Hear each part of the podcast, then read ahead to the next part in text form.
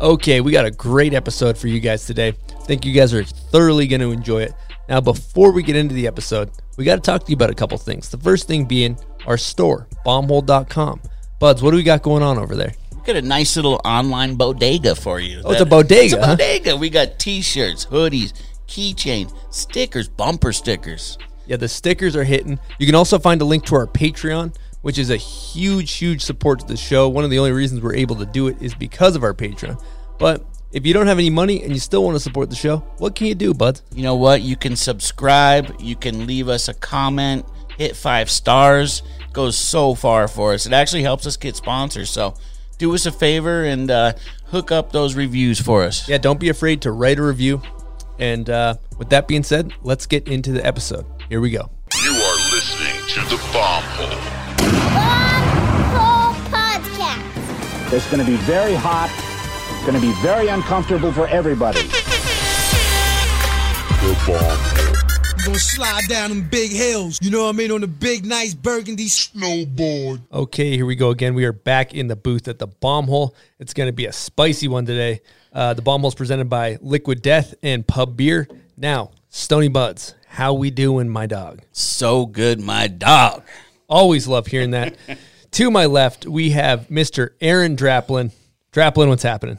I'm in Utah w- uh, amongst the Wasatch Warriors. I uh, I'm high on coffee and superstition and history, on lore. Always am when I come through the the great Salt Lake City. Um, thinking about friends, thinking about friends, you know, who uh, might not be with, with us here anymore. That's a there's a new attachment when I come through the city now. Um, but I'm here. But before listen, before we get going, sorry to do this, but um, there is a bit of a PSA I have to address. Okay, This we're getting into a Well, th- well listen, just can I get a word in here? so listen, this is just there's some housekeeping. Um, there's a a purple PT Cruiser triple park to Dingo LLC. I don't. It's out in the parking lot. I, Dingo, the Dingo, the the you know. Mm-hmm. Okay, and then beyond that, I just have some beef to bring up with some of your previous guests while I'm here. Well, I've got the mic. Um, James Jackson, I'm still alive. James, I'm still alive. Uh, Mikey LeBlanc, I love every little bit of you, Mikey LeBlanc. I love every little bit of you. Um, Russ Winfield, hello, beautiful. And to Todd Richards, 1995 called and they want their Dingleberry flip back in the old U pipe. Okay, so uh, Todd, if you could look into that, please. Okay, let's get going, guys. Let's get- Wow. That was amazing. Draplin hit the ground I went through. running. Well, I went through. I went through the grid and made sure that I had all business, you know, all, all business settled and, and, and scores settled. All right, we're back. We're back to square one. We're settled up. I, I was love listening it. to this bullshit till three in the morning last night. Todd Richards and LeBlanc, pretty cool. Well, for those of you guys who are unfamiliar, which most of you probably aren't, but Draplin is a designer slash artist. Uh, he got his start in snowboarding with companies like Union, uh, Grenade, things like that. He's an absolute juggernaut of the design world. He has his own. He's independent. And he has his own company, Draplin Design Co. Um, and he's landed huge jobs with Obama, Ford, Nike. The list goes on. Uh, he's an absolute uh, leyenda, which is Spanish for legend. Um, Wow, thank you. yeah, Jug- juggernaut. I'd say I'd say juggernaut of, Yes. of the design world. Absolute juggernaut. And uh, now he's sitting talking with us. So this is going to be a fun little uh, banter excursion. We'll Thank call it. you for saying that nice stuff. Yeah, it's been it's been wild. You know, to, to be with the shreds, it's pretty cool because it, I don't have a lot of connection to this stuff anymore, right? So to come in, you know, I was told by buddies, Bridges, do the bomb hole, you know, and and now I get to do it. So um, I was driving. I'm going to see my mom, right? In Idaho, I saw my buddy Bart had lunch at his restaurant. Here, I'm coming to do this. You know, uh, if I go through Denver, I'll go see a guy I'm working for. You know, and each stop, you know, I've, I have friends in Omaha, right, and friends in Iowa, and friends in Chicago, Field Notes in Chicago. So I just wanted to, you know, I know last second, hey, I'm coming to town. Last time we spoke on the, you know, the old text, come and do it, and we'll make a patch and a bunch of other shit. I said yes, of course, you know, because I, I like what you guys are doing. You know, I like that you know people can start these things in a weird time where um, you know not as many people are reaching out. Sometimes you just got to go make it on your own, you know, and you're doing it. So whatever number I am, it's awesome because yeah, So thanks. Appreciate it. Unfortunately, we just uh, 69 came out not too long ago, so that all one right. that was Today. a sought after one. So, uh, Or, yeah, some time we're a little ago. little bit past that now. So let's just dive right into um, you know getting your your foot sharpening your teeth. We'll call it in uh, the design world, and specifically with snowboard snowboard brands. What was the first snowboard brand that you you worked with? Solid snowboards. Solid. Okay. Yeah. Oh, wow. With Kurt Wastel and them. Yeah, yeah. Kurt and Jeff, um, and it was a connection from a guy named Matt Hale that I grew up with um, in Traverse City. So, you know, to kind of set the stage for how I would have got that little hole shot, it's simply Matt Hale. But where that, you know, we we went to, uh, you know, uh, I'm class of '91, he's class of '90. So when we're kids in Traverse City, Michigan, you know, the first wave goes out in 86, 87, 88, you know, with all the Sims boards and all that kind of funny, you know, shit and they all go to Breckenridge, Colorado. So that's the first wave of kids from the Midwest, and we hear the lore. Now I'm still 10th grade, 11th, you know, 9th grade and stuff. So we hear these stories as skateboarders, and then of course snowboarders in the winter. So Matt moves west because he's got an opportunity with Wave Rave, and then you know somewhere this solid thing comes out of this. And um, by the time it was my turn to go out there at 19, um, I had you know I got out of school at 17 and 91, right? And I was going to go to Breckenridge, just go and because Tarquin Robbins was ruling the world there. All the ride guys were getting out there from the magazines and all this cool stuff. And I was going to go, but my mom and dad just kind of said, "Listen, we didn't get to go to any sort of college, you know, and you can go to a you know, community college here, and you're just too young. You're 17." Well, friends were. I stayed back. When it was my turn at 19, we all went to, you know, even in that two years, we had gone out to you know Summit County a couple times. A lot of friends went there we kept going. And a buddy had a shot out in uh, in Bend uh, at Mount ba- excuse me at Mount Bachelor, and uh, that was my buddy Derek Denoyer, and that was enough to get us to Oregon, you know, and sort of change my life, right? So we get to Oregon, and we're snowboarders and scumbags, and we got season passes, and we're riding Bachelor. We're up there in the fuck, you know, the the first snow. Now listen, I know you fucks were raised on champagne, you know, champagne powder up here, or whatever it is. I know we were raised on horse shit. Okay, I mean, somewhat, you know, literally, like we didn't we didn't have this in our backyard like you guys did. So anything was cool out west. Everything was okay and, and exciting. So we went the first day it snowed. Dangerous as shit. Took our old boards, carved them up with all that cinder cone. We just didn't know, you know. So you learn real quick, right? That first winter out there, um, Matt puts my name in with solid snowboards, and you know they're a bunch of kids too. I was 19. Neil Rankin gave me a shot, and I got to do a graphic for Jeff Wastel.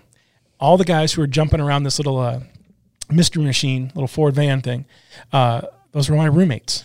Climbing on partitions in our uh, apartment to get the right angle, and we'd take a snap, and I'd draw it. And I got my first published you know, graphic. I, I remember that clear as day. really? Really? Yeah, I, I mean, had no idea you did Kurt's that. got it on his uh, yeah, he has the tattoo. So then you get to meet the Wastel brothers. Then you get to meet Dave Tuck, and then my, our, you know, one of our heroes from my town, Matt Hale, who's making it. He's a pro. He had a model too. You know, the hardest thing about all this shit is to look back and realize how small it all was, because it just didn't feel like that to us. When I got my second winter out west, when I got to go through the cage at Snow uh, Solid and, and Fairplay, which was some some Daryl, you know, some some dipshit just grabbed us shit. That was my first like hookup. Like I had arrived. I shared it with all the guys we were going, you know, moving out west with. Uh, you know, it was really big to us. It really meant a lot. So I remember, you know, in the uh, spring of 1994, we'd already been out west. We had learned to ride POW, and uh, we went up to Mount Baker, and I saw some AM rep rider something something something on the solid go by. We're in the lift line, and he was going around to the whatever.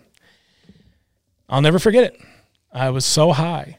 I got to make something that was real, right? Right? You know, I mean, I'd had a couple years of college, you know, that kind of showed you the introduction to this stuff. But that was like stiff jobs. This was like for a cool new school, jibbing, jabbing, whatever the fuck they call it, jibbing company, cool things, you know. You get to know the Wastels. I mean, to this day, the sweetest group of people who've been through so much shit. You know, you learn all this stuff. You know, someone that I, you know, um, a friend from high school, you know, Hallie, with Jeff, you know, like they were kind of family to all this stuff. And to go see those guys be, you know, Kurt Rule, he ripped, you know, and then be so down to earth. We got to go travel with them a little bit, you know. I mean, remember, everything was cool to us. You know, we weren't grading anything. We were just we were down for whatever. So Yeah, when But, you're yeah. c- coming from the Midwest, all of a sudden you got your logo on a on a snowboard brand and all that, all those types of things. It's it's got to be just that so damn exciting. When well, you, for a kid from Massachusetts, is it going to Vermont? Is one of the first pinnacles? Yeah, yeah, yeah, yeah, exactly. So Yeah. that's where you kind of make it there. Yeah. But then you go. Then they they realize. Um, I remember I got a I got a job offer one time in Vermont, and I had to tell the guy, I don't know, man. I, it's cool and all, you know, fun places to eat and it's beautiful, but fucking no way I'm moving back because it was already past the sort of like it was during what we went. I don't drink a lot. In fact, I don't even drink coffee. But today, just to get into the spirit of this thing, I'm high as shit on this stuff. By the way, I'm out here in the Wasatch. But uh, uh, when I got to work for Snowboarder, I got to go to the U.S. Open. You know who went to the fucking U.S. Open? People who trained, kids who had sponsorships. We heard about it. We saw it in magazines and parties and bullshit. And in 2001, I got to go, and I roomed with Dave England. Oh wow. And I remember telling him, "This is jackass time, right?" And I told him, "If I wake up with your balls on my face, I'm gonna bite first, and then we'll go. At, we'll work it out after. If you fucking hit me with something, I'll kill you. Whatever I told him, you know, something, because they were like making all this fun shit. You know, he's Dave England. I got to go. I got that's the word. I got to go to the U.S. Open, see it all, see how small it is." Um, and realize one of my little snowboardy dreams. You know, and this is this is already seven years after I moved west. You know, I was already over it. I was I, I had done it when it counted when you're 19 to 24, right? When it was you know this thing. And to go, I remember the first person that I met in Vermont. The first person I met in Vermont. We we fly out there on the snowboard snowboarder magazine dime. I'm with Bridges, maybe, or maybe it was me and Baker and Dave England in a rental car coming out of Boston or something. And we pull into some lot up at Stowe or whatever that was. Is it Stowe where the Stratton. US? St- sorry. We pull in this lot at Stratton. And the first guy we asked for directions to find something called the green room or something or something, some bar. Yeah, that's the Meet all the dudes. Jake Burton. Oh wow. So so I'm in the rental driving, and we pull up, and I look, and I look to the fellows, and I go, "Now, how about that for service or something?" I look, you know, and I say, "Well, excuse me, which way?" it was Jake Burton getting done with the day, and you know, um, I don't drink much, and I was hammered the whole time. Yeah, because it wasn't a lot. I wasn't. Gonna, I wasn't going to go ride. You know, we were there to hike up and down, and you know, do the whistles and see all the. You know, we were covering it and stuff. But I was a graphic designer. I'll be dealing with it in a month, right? You know, I was there just to be with the crew and see it. You know, and it was. Uh, see those little moments right there. That's why I took the job at Snowboarder because I just knew that I would be able to realize a lot of these things that I, I was only privy to hear about, you know, from people in it. How old are you when you were working at Snowboarder? I started at 27. Oh, kind of a little bit of late bloomer. Okay. Well, uh, you know, I, like I said, uh, came out west in 90, 93. I was 19. yeah. So five winters of hitting it pretty hard at Bachelor and then um, traveling all over the West. One time at Snowbird with some buddies, um, um, a couple times at Mount Baker, um, a handful of times at Jackson Hole, uh, you know, wh- whatever we could afford. You know, we would get our pass, and it wasn't anything past that was hiking because we just didn't have anything. You know, Those five years at Bachelor, you were just straight shredding, yeah, you're riding with you know living the dream, as well, they say. yeah, and I mean that's one thing I was thinking about coming in here. It's like I know you're still doing it, man. Okay, you filmed it, and you know I'm sure you're. I've never seen you snowboard. You know what I mean? But for us, just to keep up with some of these characters at Bachelor, that was enough for me. Just to keep up, just The to. Dirksons, who we talking? Dirksen, Eggy, Sipnewski, mm-hmm. but those are the hot shit things. You know, I, I- I have to mention JD Platt because these are names that like who are the heroes of our town. You know, my little adopted town of, of Bend, Oregon. Well, you Chris Jameson, and you'd hear these different names because you'd see them in Morrow ads and you'd see them in you know local regional ads or whatever. So I get there, and that first winter, we didn't know any of those characters. We were a bunch of hayseeds right off the boat, and then you have to get to know people, right? So I got to know those guys, but it's not like I was running with those guys. The guys I came out there with, you know, Derek and Bry. You know, Derek was a regional rider. My buddy Bry was a bit of a regional rider back in Michigan. These guys had some talent, but the pursuit wasn't the same. You know, when you go out and you case it off a, a big jump and fuck yourself up, the West becomes real. We didn't grow up with that. People got hurt, right? It's big out here, and um, and that sobered some people up real, real quick. It's one thing back on that dust on cross back home to have a thing and have a representation and go contests and stuff and things. So I quickly understood. Like, I mean, like I said, you're still doing it. That is the fucking best. How old are you? Whew, I don't like to say it on air very often, but 34 years old. Okay, well, enjoy your youth. God damn it. So, okay, 47. So, whatever. You know, it, it's what that just puts into perspective. That five years ago was a, that was when I was starting. You know, at least at the magazine. So for you or, or something. So, you know, I was okay with just being around it. Yeah. I wasn't trying to get in with a crew. I wasn't trying to get. I remember one time I went out with Quinn Shields and um, a couple other guys in town, and I got a photo, and they put it in Snowboarder magazine. You know, Oh, just you got published. I got published, man. How man. hyped were you on that? Holy well, shit. of course, of course, but it, it was um, it was the bros, not pros, Oh, and it was talking about me going back to school. And my buddy wrote it from Eric Campbell. My buddy wrote it from back him. home. You know, um, wrote this thing, and uh, um, you know, my best buddy from high school, a guy to this day still rides all the time, still rips. I, think he's still got his front side rock down skateboarding. Like you know, he's 48 years old and he's still doing it. Eric Campbell comes out here, you know, and does all sorts of adventures. Still healthy enough, right? Well, um, yeah, but what the fuck, I'm see, I'm, I'm losing my, my little train of loving your stories. yeah, we were on a little bit. I got a little. I'm not exactly sure what direction we're going with that, but I like it. So wait, wait, wait, just take me back to what was the question again? I'll get it. We, this question I think started with your first. Uh, What was your first job in the snowboard Yeah, industry? we went to Solid, which was Okay, yeah. that well, was around ninety Well, here's what. right? Here's, I, I, I'll, I'll cinch it up with this. I saw guys go and become something. Dirksen, Eggy, they had this inherent talent that could just go bigger than everybody. Andrew Crawford. The first time I saw Andrew Crawford ride was like. He just has some little extra spring in his step. Mm-hmm. He's a fucking crazy animal too, and an intellectual, right? A, a science nerd. You he know, works at NASA now. Fuck yeah, he does. I mean, that kid.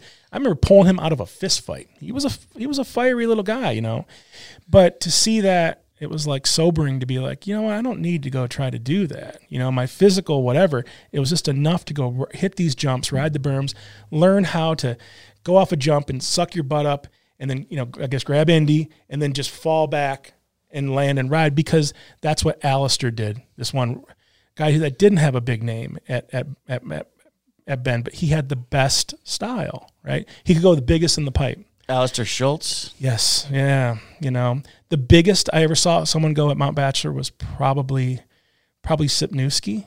I think was the biggest I saw. The biggest I ever saw anyone ever go in a pipe, Lael Gregory, Nice. the biggest. Like I, I don't even know how, like 16 feet, just motherfucker. That was up in Mount Hood. He was a bud from Ben, but anyway. yeah. Okay, buds. I think it's time for the bomb hole of the week. I believe. It is, Chris. You are right. We're going to be talking about Volcom's patented Zip Tech technology jacket to pant interface. Okay, I love that. Chris, what happens when you're out there snowboarding? Uh, well, generally, I'm usually uh, eating shit all over the mountain. Uh, generally, just getting destroyed. Uh, you know, if it's a powder day, generally tomahawking, pinwheeling, uh, ragdolling, a lot of that type of stuff. All of that type of stuff. No matter your skill level, that's what's going to happen. I mean, I used to wear all cotton out there. They called me the cotton kid. And uh, thanks to Volcom, I got some better outerwear on me. And they have the Zip Tech interface, which allows a zipper in your powder skirt to attach to the waist of your pants, creating a barrier to the elements. And what's that going to do for me, boss? Well, you know what they say, buds? Cotton kills. You know, if, if that cotton gets wet underneath, uh, you can get really cold and hypothermia potentially. That's a true story, and this is going to keep you dry all day and keep you out on the slopes longer. What's great about this is it works with the youth, with the adult, and the woman's gear, and it also works with an older jacket to one of their new pants, or vice versa. Great so, technology. So hypothetically, you could go five XL pants, uh, youth small jacket, yeah, and it would work. Okay, love I've, that. I've tried that too. It's an and- interesting fit. and no matter what, it keeps you dry. No matter which system you're zipping together. Okay, perfect. Stay dry, stay out longer. Want to use hashtag Volcom Bombproof and show us your favorite bail on Instagram. And what are they, what's going to happen? Uh, one of the Volcom riders is going to pick a winner. You're going to get a couple bomb hole goods. You're going to get some Volcom goods. So hashtag Volcom Bombproof at the bomb hole at Volcom Snow is what you're going to do to be entered in the bomb hole of the week. Buds, let's talk about Brighton Resort. One of my favorite resorts in the world. Actually, my favorite resort. It's a great resort. Uh, if you're looking to do some snowboarding in Utah, go ahead and pick up your Brighton Pass before October 11th because the prices go up after that. Again, before October 11th, pick up your season's pass. Uh, it's one of the best places in the world. They're sponsoring the Bombhole Cup. We're actually going to have a Bombhole wall ride uh, this year at the resort, and it's a good mountain full of good people. So make sure you support Brighton. Get up there, get those powder days, get those park days, have a good time with your friends.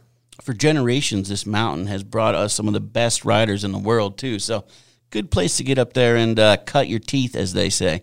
Brighton, let's do this. Okay, well, I want to keep hammering. We have so much stuff to talk Yeah, about. Uh, I'm going to keep hammering on some design stuff here because for people that aren't familiar, you know, Grenade, Union, Snowboard Mag, Snowboard Mag, Cobra Dogs, Nike Air Max, Drink Water logo. All these logos are are yourself, uh, but one in particular that I think is like especially embodies Draplin Design Co. Your style is is the Union logo. Oh man, let's talk. Let's talk Union. Oh man, let me get a word in here. Union Binding, everybody. Union Binding Company. Their 2022 line comes out this next. I just miss my brothers George Kleckner and Martino. That's the first thing that comes to mind when I think about. I miss my family. I spent 12 years with those guys. I miss them um, every day. I miss Brad Chaffel every day from Coal. I miss him every day because uh, you know this isn't just a job and a retainer and a paycheck and things and stuff. It was invention. It was risk it was brotherhood it was opportunity to travel and shit so i got to do so much with those guys so yeah union when that thing happened you know martino knew how to make the binding like i don't even i still don't even really know the story because you have to understand when i get back into this stuff at 27 at the magazine it's kind of with one eye open because i'd already went out west and rode and hit jumps with the with some of them some of the best you know and, and that was enough for me but I was okay going back to Minneapolis in 98 to just say, I'm not going to use the word dude anymore. Like there is a big world off the hill, right? And we just were so, that's all we knew was that community. So when I went back to Minneapolis, I saw everything else. And then when it was going back to the magazine, it was always with an asterisk of like, guys, there's a whole other world outside of this. So when Union comes to me, that's something completely new that we get to go and chart the course. So we took a look at all the bindings. We took a look at all the Burtons. Of course, they were the biggest of the big dogs, right? And you just kind of say, like, what are opportunities? And one of the colors was like, you know, like orange, because we can just make it ours. So, like, brand and brand DNA. And forgive me, I don't know how to talk about this stuff, but it's like, how do you go and make this little movable, pliable little bundle of company, right? It's like color, a logo that is going to be able to stamp and press into leather, plastic, embroider it, put on a guy's sweatshirt on you, put on a banner that you, you know, put up on a thing at a company. It has to work at the size of a Learjet and then down to your pinky fingernail, right? That's branding. Where I learned that was wasn't from Burton or some shit. I learned it from Delta Airlines. You know what I mean? Like it's not like see you know Mark Sullivan, you know, may the sh- may the sun shine light on Mark Sullivan's asshole today, whatever that means. Mark Sullivan, my brother. You know, Mark one time I remember saying, you know, he's the Terry A. Hawkinson of something, and I just was like, we have to think bigger, Mark. We need to go a little bit. Maybe it could be the the Bill Gates of something, you know, whatever that is, and because that's the only world we knew, right? And and I got this taste back in Minneapolis, so. Yeah, shit. Now, I'm, you- saying- now, got- now I'm- now I'm going off the deep end. Uh, well, to just have the ability to start Union that way, to have the ability, the opportunity to start Coal the way we did, knowing Brad, like I was getting to know him, he wasn't this harsh kind of guy. He was soft and mellow and very like articulate in his style. Not to mention his snowboarding too. Like he had a very fluid kind of thing going on, right? Right. And and to be able to kind of like, you know, come in under, you know, under his guidance and start this thing those are rare instances. And then be within snowboarding where you're comfortable, you know the language, you know the people, your heart, you know, is is just you're excited to say, damn, what if a kid doesn't want Burton? Well, we can make an alternative and talk about it a different kind of way. So I am super, super proud of that. And I'm, you know, I miss those guys. It's a very successful thing all these years later. But it didn't get successful the way I saw Forum get successful. It didn't get successful the way I saw, I don't even remember the names. When I immersed myself in this stuff and got to see it all up close in Southern California, you know, DC is exploding. Still probably is. But there was so much money and things and stuff and shit. Like I was just way more interested in Stepchild because that's what I remember as a kid. I was way more interested in Joyride than I was Burton. Burton were like athletes. Who didn't love all that shit? Every catalog, every caption, we studied all of it. But in when I got out of high school, there were things starting to happen that were like sketchy. So Solid was one of those things, you know. But Joyride was like, that was like a skateboard company, even, you know.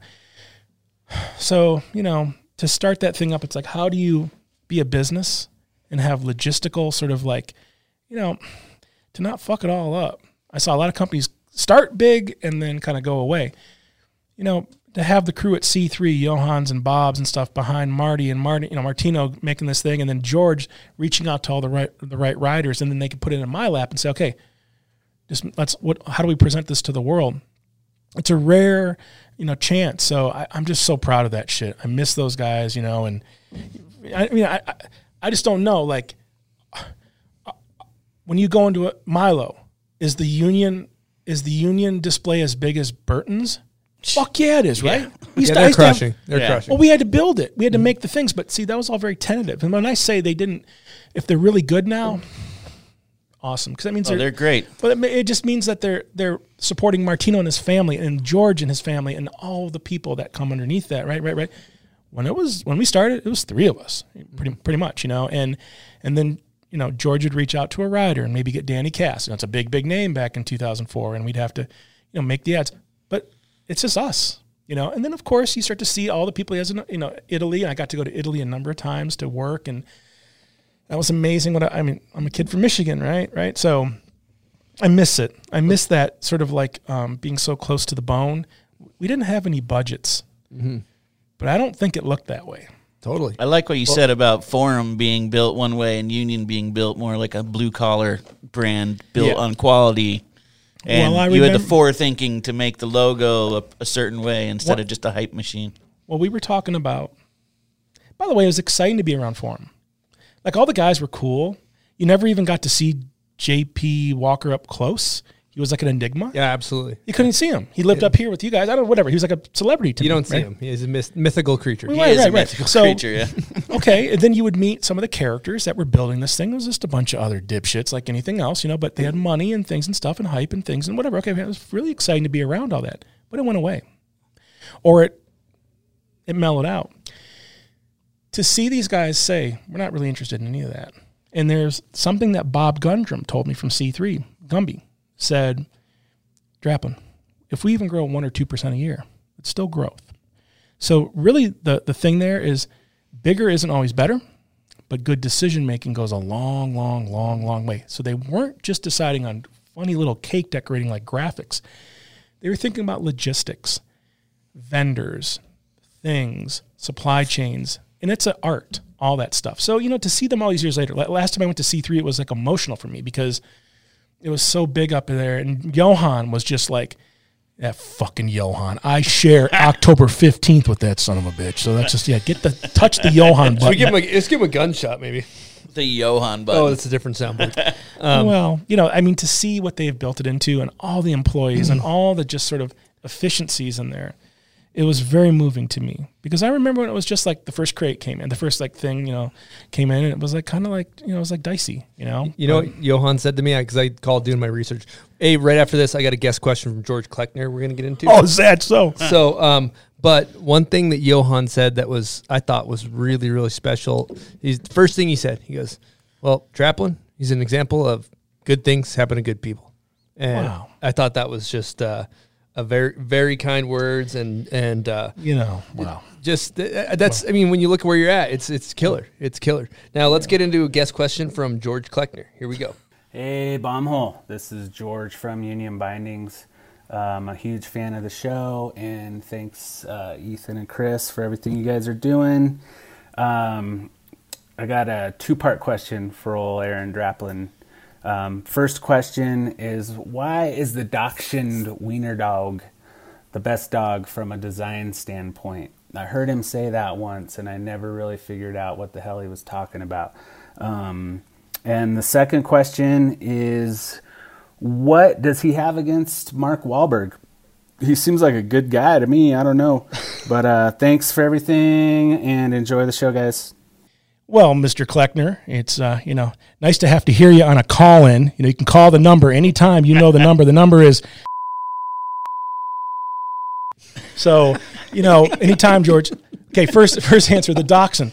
Um, the king of the breeds, the king of the breeds, you guys. All dogs. I don't know. You got a couple rat dogs running around. I can hear them out there breathing and hissing and whatever they're doing, humping things. But they all descended from dachshunds.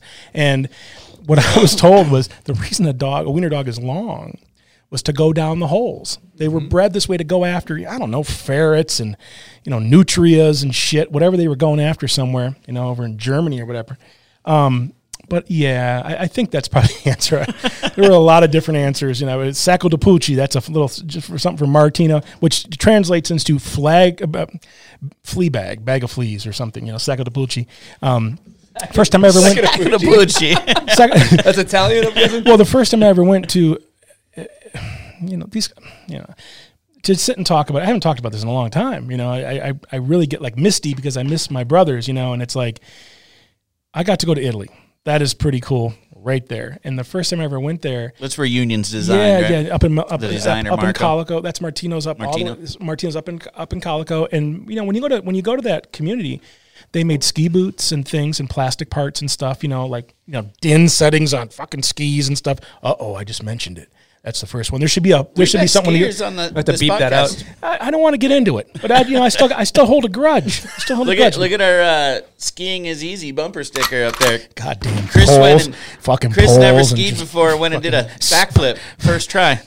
spider suits and shit. I, listen, I am still pissed because I was there when snowboarding became a thing that wasn't allowed at the resorts, and when we would save our money and go and get to go have a night at somewhere. I remember a ski patrol guy taking his pole and going into the back of my calf, like get out of my Really? fucking way. Yeah, I remember. You know, and it was at Sugarloaf, and it was that little place in northern Michigan, and it was like. wounds. He's got some deep wounds. Yeah, fuck deep you guys, wounds, man. Pole. You got stuck with a pole. Well, here's the deal. We went and made the mountain fun. Those guys were worried about banging gates and times Yeah. and shit. And we made them like skateboarding, right? We Yeah. were skateboarders in the summer. We were snowboarders in the winter. So, so George, uh, the dachshund, just a beautiful, you know, uh, uh, uh, animal. I mean, they're just they're wacky. And then what I like about dachshunds is like they're always illustrated, like for kids and stuff. Like, I, Yeah, you it's know, a great portrait. it's a side, fun it's side a- profile. Kind It's of a fun dog for little kids to wrap their heads around, you know. And you know, I had a wiener dog named Gary for uh, you know five six It's a years. solid name. Gary. Oh, he was name. a pile of shit. He really was. I mean, barking and pissing when you you know, scr- you, know, you greet him and he pee. But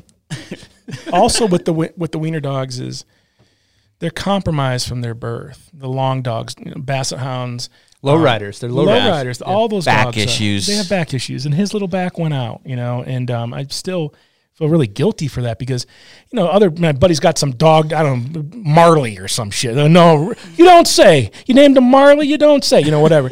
you know uh, after going to many a ski town and going not even like you know going to many a ski town. You know when I quit snowboarding, I'll tell you the story.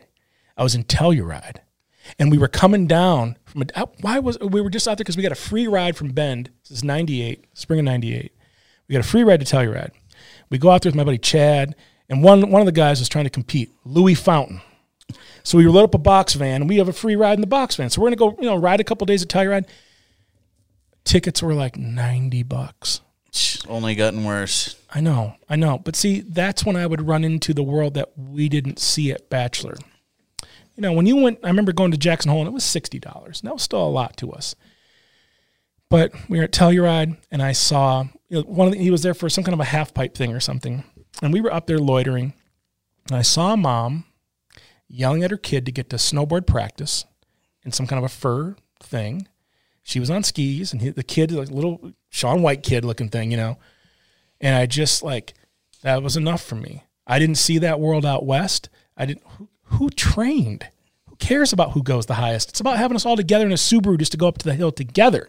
So that day, I just I'm, I'm fucking done with this. And I remember it was uh, you know Telluride isn't that crazy, and I just I didn't even buckle in from that point. Wherever we were at the mid mountain to get down, I just skated down. You know, foot on the whatever in between the bindings.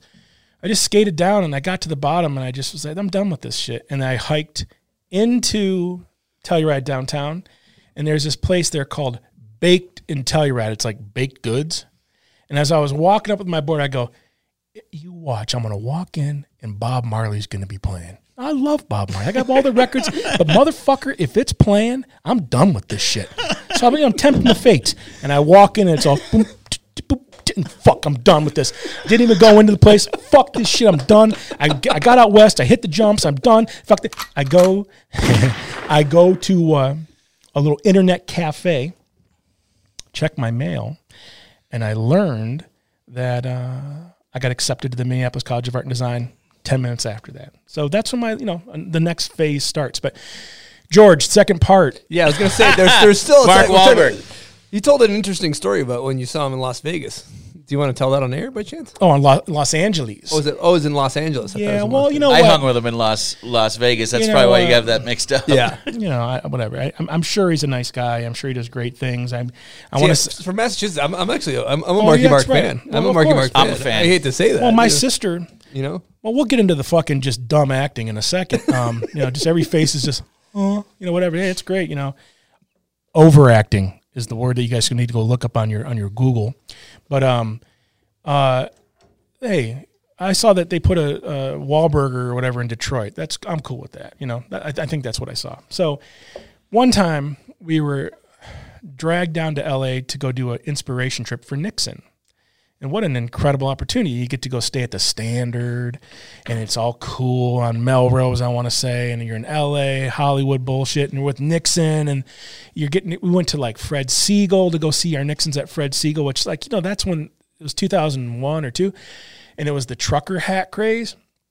And Ashton Kutcher was making like these hats. They were 300 bucks or 250 or some horse shit. And, you know, I'm, I'm there with a guy named Goo, John Goo Femister, right? Old skateboarder, old snowboarder, worked on MLY, M3, worked on Burton's, you know, out in Vermont. He um, um, uh, helped start Gravis, helped start Nixon from the design side of things. Goo, who's probably wearing the same T-shirt he wore down there 20 years ago. He's that kind of guy. That shit doesn't matter to him, you know. That's why I loved him right away to be under his wing, right? So we go down there, we're just standing there shaking our heads at this shit, like how weird is all of this just plastic bullshit culture? You know, I mean, I'd already been past the snowboard thing because I'd worked at Snowboarder, all the trade shows, all the fun, the travel, and now I'm in, and I'm refined and I'm in Portland, Oregon. I'm working for this thing, we Nixon and you know through Cinco. Well, that night was some big award show, and I remember we came in from one of these. We park, we give the guy the, the keys and say thanks and shit and and then you go into the hotel and then you go through a lobby and then you go into an elevator and one of the times we went into the elevator you know i'm on, i'm just on. I'm just on. Like in my little field notes i remember i wrote all the names of the celebrities we saw. It's my first time in la proper right? So we saw well at least i lived down there but we wouldn't go much. We'd go do a thing and then leave. So we're in la at all these sort of spots. My first time really. And and uh, i have this list of names. First time we go into the elevator, Spike Lee. And as gentle as I can, I just say, I say, Mr. Lee, thank you. I'm a big fan. And he goes, you know, just something like a real small interaction. I'm not going to jump on him, but you know, I got to, I don't know if I shook his hand. I just got to say thank you to one of my, you know, sort of heroes. Then we're leaving. We go up to the room and do whatever we're going to do. And we're going to leave back to the next thing. And I see, you know, there's this event going on. So there's all these things. Like, it turns out they come from their house houses up in the hills and then they stay at the thing so they can go party and go to like some theater and then come back to the thing so they don't have to get all messy up at their house. I think that's what kind of what we were told by Denena. I think is you know Chad Denena would told us that. I see this white Ferrari or something pull up, and you know the crew we're with, we're you know they're already kind of out the door, and everyone stops because it's someone's coming in, and I watched Marky Mark throw. You're not supposed to call him that at that time either. Throw his keys to the concierge or whatever that is, like he owned the fucking place. And I just was like, you know, you, you're supposed to say thanks. He might have, but I just watched him, and he just had these like sweatpants and shit on. Like he just walked in like he was glowing. And I just went, you know, watch this go by. Like he's just a person. If I was 29 at the time, maybe he was some close to that age. I don't know. And go through it, and I just went, "Hey, love that funky bunch." And he just went, you know, whatever. fucking Mark boy, you know, and then okay, and then be forced to have to watch him and like all these things just at that same huh that he's got. You know? I haven't seen a Marky Mark movie that I didn't like. Well, then that's then then, then, then good for you. But you I, know, I met you him in. Las Vegas. Ah, was he cool? He took us out to the. He let us Oh, get in his limo. He took us to the titty bar. Mm. Probably had the best night of my life. Well, that's cool. I He, mean, that's uh, we had a line of the girls from Spearmint Rhino basically in line to come and meet us, and he'd be like, "Hey Stone, you need a bucket of beers? Like, how you doing, man? Hey, hey Crystal, this is E Stone, my good bud. This is J two. This is," and hung out with us all night. And uh, we were gonna go back to the hotel and have a big party. And he passed out, and we basically had to carry him in and tuck him into bed. And yeah, well, and it was Got him tucked in. Oh, Okay. he was an amazing dude. Basically, opened up the well, tab. aren't I the asshole now? Huh? he basically was like one of the homies. He treated, he took like 20 of us out for the night of our lives. Well, well, uh, listen. I, I hope the five hundred million he has in the bank goes to you know uh, uh, waking up at two in the morning like he does. And I, listen, he's probably a great, wonderful little human being. Just in that moment, Yeah. I I watched Bobcat Goldthwait do That guy. Say thank you to the guy, Yeah. somewhere else, you know, and just was like, oh, you know, and to this day, I mean, whatever, you know, I, I listen. Entitlement, basically, huh? No, I, it's okay to to not like somebody. We're okay. You well, know, I mean, there's but the thing is, is you know, as you get older, you realize it's like, man, that's just me with my with my guard up. You know, like like my guard up, like man, it should be this way. No, there's no way. There's no time for it to be any other way. Who knows what he had to go do? You know, to receive the award for the most dry acting of uh, 2001. I mean, he, he won it like you know whatever. And he always plays the same character. I know. Listen, you know what? I mean, I, not everyone could be, you know, goddamn Daniel Day Lewis or something. You know, I mean, you know, someone Snap. that moves me, like Phil, Yeah. you know, Se- Seymour Hoffman, one of these creatures that, you know, I, I, I, I look, I watch, you know, um, n- nevertheless, not aren't I the asshole? I'm sorry, but you know, you know, I might have just caught him on a good night. He wasn't. He wasn't vibing with his crew. You know. you know, if someone writes into your into your into this, you know, this program here and says he was, then maybe I'm maybe I'm a little off. You know, you know, you meet these people, it's just, you know, he wasn't certainly wasn't a hero of mine, but you know, like what if I met him and he was a piece of shit? That's happened to me, mm-hmm. and you don't forget that stuff. It's like you know, Yes. you got you kind of got to. This sounds Sticks weird. Well, you got, this sounds weird, but I meet kids now who are look up to what I do, and I got to be really I got to be really careful because I've had guys yell in my face. I've had guys kind of push me. This is the real aggressive stuff. I've had guys start to cry. You, you know, this one girl one time, you know, they're all kids, right? You know, this one kid one time, you know, she very moved by what I was my thing, and you don't make fun of that. You know, you you you know what what do you do? You know, and and it was it, you know and, and i got a primer from being able to go to the trade shows and meet some of these characters like sitting with jamie lynn. That was one of my favorite writers he's just a dude like the rest of us. But you know maybe with a bank a bank account and magazine coverage and things. But he was kind of already over it at that point you know 2002 or whatever we, we were down there. But i sat with him and we just talked about it as two 29 year olds or something. And I had his shit on my walls. That's just the best way to put it. I loved his style. I loved his art, you know, all his things, you know. Um, that was really cool. So, you know, when a kid comes to me now, it's like, I don't, I don't you know, first of all, you're not going to see me. I'm going to park the car. That's why when we would go to these, there's this thing called Adobe Max for software, Adobe software, you know. Um, you guys should look into it. It's drawing programs and Photoshop. Sorry.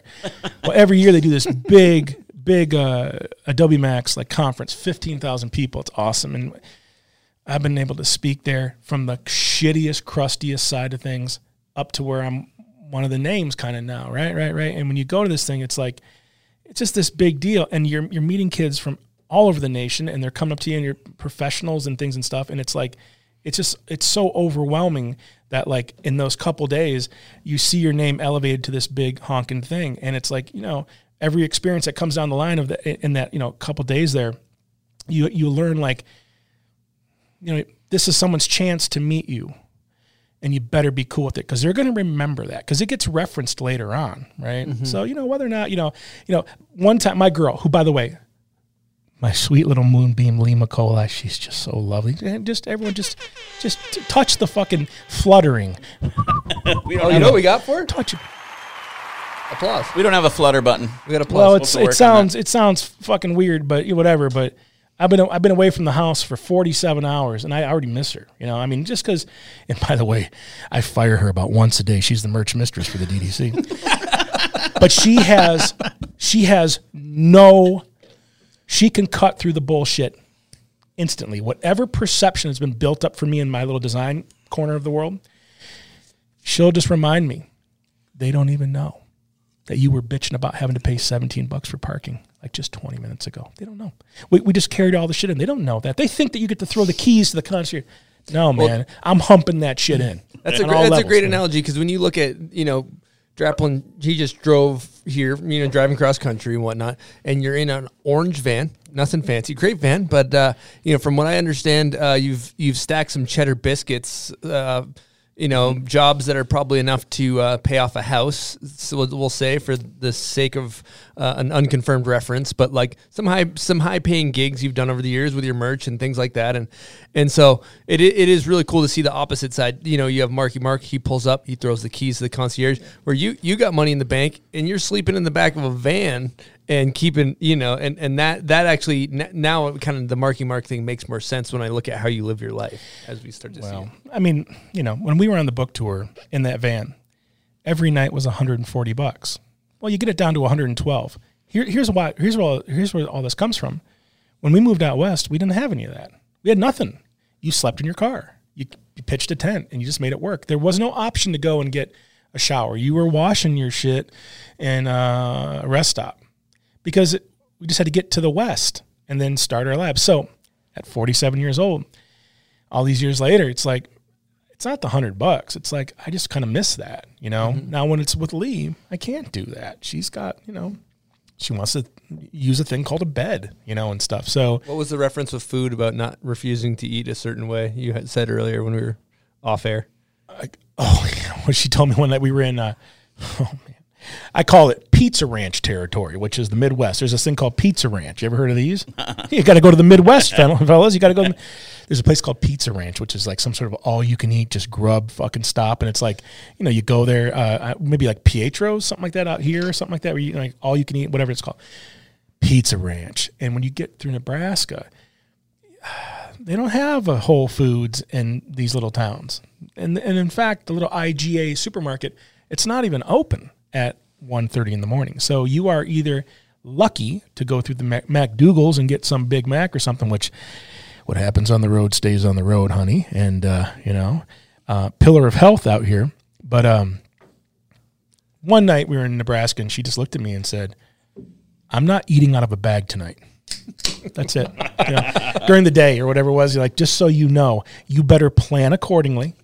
And we'll stop and get a cooler and load up a cooler with some things, and I can make a salad. Or I can, you know, because she eats pretty healthy, right? And you know, I'm down with the lowbrow, you know, grub out in the road, whatever, you know, and it's fine, it's fun, but it's just not sustainable, right? Mm-hmm. So to do that tour, to be spending the 200 bucks a night, it was part of the budget. Mm-hmm. But see, you know, I'm still that kid, and inside that's like, but if you save five of those nights, stay with friends, that's a thousand bucks you can do a lot of things with. For me, or give it to my mom or someone who needs it or something. I didn't need to stay in Idaho in, in, a, in a hotel room. I just mm. kind of jumped in the back. It wasn't. It's been a long time. I left the window open. I've got like seven or eight mosquito bites right now. I'm I'm kind of a wuss, you know, these days. But I used to do that coming back and forth from the the, the Midwest to the West, and that's how I got to ride the bird the first time. I went and saw my buddy Roger Cameron. Oh in my God, that's my guy. You know Roger Cameron. I know him really. He started Magical Go Go Wax was my Ah. first sponsor ever. Oh, wow, yeah. when I was a kid, like that was the first brand. Yeah, Rogers is the man. Oh, That's awesome. yeah. I met him up at camp. Yeah. at, you know, 95. Yeah. Artist, fellow teetotaler. Like he didn't drink. I didn't really drink. I every now and again I have a little bit of something, but he's still on the deal. Creative guy.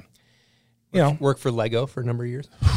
that's one of the greatest gigs I've ever done in my life. Is I got to go to Lego and speak to his crew, and it was awesome. And and then for my fee, they took me through the Lego company store, and I bought like two grand worth of shit. It was awesome, right? You know, fucking, how many times you get to do that in your life? Roger Cameron, man, incredible, incredible guy. Well, I stay with him, you know, and it would have been in the van, and I, you know, I, I was driving through, and we went to the bird. The one time I've ridden in Utah, and it was, uh, it, it snowed, but it was kind of a hard pack underneath it. So we, I was nervous because there was just elevation, and it was like slippery. Now, Bachelor's pretty. It's rolling, but it's not like you, you got to hike to get to the to the some of the stuff. aggressive. There was some stuff. Bachelor's pretty flat in that, right? Yeah. Well, we were, you know, like we went up in that gondola and it was like, you know, had to wait in line and all this shit. You wanted, you wanted to show me all this cool stuff. Um, we went bowling that, uh, we went bowling in, in the city, um, that trip. And I met Chris Engelsman, who was a hero from our town. From Michigan, right? Yeah, yeah, he's from Michigan. Yeah, and we got to meet him, you know, and and and uh, hung out, and um, I got to know him a lot more when I was at the magazine, you know, just a couple three years later. But that would have been '97, I think, you know, when I was coming through to stay with Roger here, um, and I, and I think that trip, I think that trip is where I first went to Bricks. The the bar, it's not Someone- open anymore. Yeah, well, but right. that used but to what be I'm the just spot. saying, but what it was, it was an introduction to the politic of what you have to get invited. There's a dress code. Like I don't even drink. I don't give a shit, you know. But no, it was like you go and it's just white people, Mormon kids, right? Very curious to me, you know, because what the way we look at Utahs or the West is they they're like um they're invented. Where you're from, it's 1400, well, 1650s. Yeah, the roads are for horse and buggy and shit. All the way back, right? all right? ja- yeah, Michigan's a couple hundred years after that. yeah. And out here, it's only about 140 years.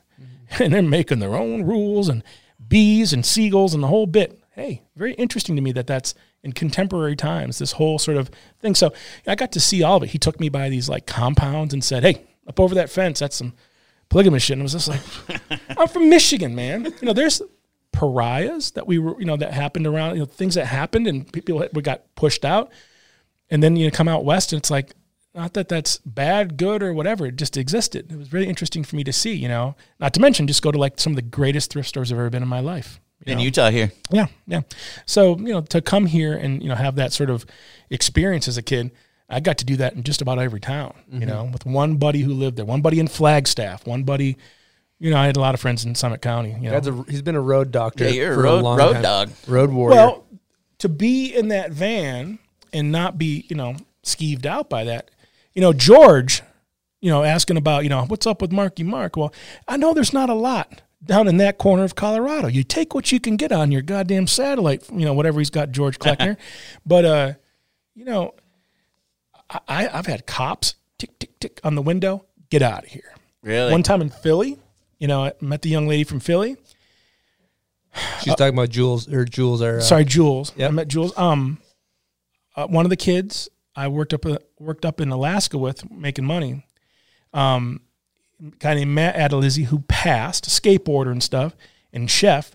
He was one of my buddies up in one of my first summers up in up in uh, up in uh, Alaska. So on my we get back from Alaska, he's going back to his life in Philly. I'm going back to my life in the West, but I'm gonna go do a big road trip through the East and I stay with him in Philly. And you know, I could stay in his house, but it meant like a some futon or some shit. And it was like, no, I got a mattress in the back of the van. Why wouldn't I do that? Mm-hmm. So I stayed on a little row house street in Philly, and some kids saw me get in my van. So as I get in there, and you know, birthday suit, and I'm, I'm Oh, you're dong out. yeah, we like to be comfortable. okay, all right. Well, I'm in there, and then these kids are coming and like rocking the car, you know, and it's like I got my like fucking Rambo knife. Like, what, you know, what are they gonna come in or break the window? Who knows? They're just they were just fucking with me. But I've had every experience in that van, but that was all before I even turned 25. I can't believe you sleep in there in your birthday suit. Yeah. Well, yeah, real- maybe that's a little bit of get- embellishment. Getting real comfortable in the inner city. Listen, two nights ago, this we're talking 20 years ago. This other bullshit, but two nights ago, you know, there's a good wide berth on the on the Gatorade uh, 20 ounce. Oh, yeah. Okay? Yeah. I'm not Yeah. I'm not trying to brag, but you know, it's a tight confines. I was pissing in that bottle. I don't have to go hike into the rest Yeah. stop. You know, I mean, that jug. doesn't happen. Sketchy with- stuff out there. well, that doesn't happen with with Leigh next to me. You know, I mean, I I- whatever. I mean, last night I got a hotel because I had to work. Yeah. And then prep myself for my big moment with you guys. Yes. Oh yeah. Well, let's keep this thing on the rails. I got. Uh, let's. I want to dive back into a couple other things. First thing, um, you know, I'm just to get right into it. We got a guest question from a special guest. Here we go. Hey, what up, Draplin? It's Danny Kass. And I was wondering if you would tell the viewers how much design work you've actually done in your underwear.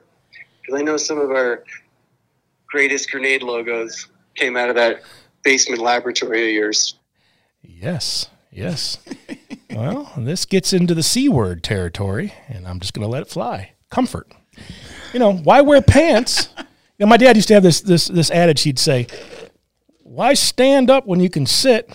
Why sit when you can lay down? Fucking work your way down to the. Why wear pants when you can take your pants off? So listen, the George Kleckners and Brad Chaffels and Larry Nunez's and Jeff Bakers and I would take my pants off. When I my dad was the kind of dad who you got to the house and he was in his boxer shorts and you know a big dog's t-shirt or some shit was standard fare.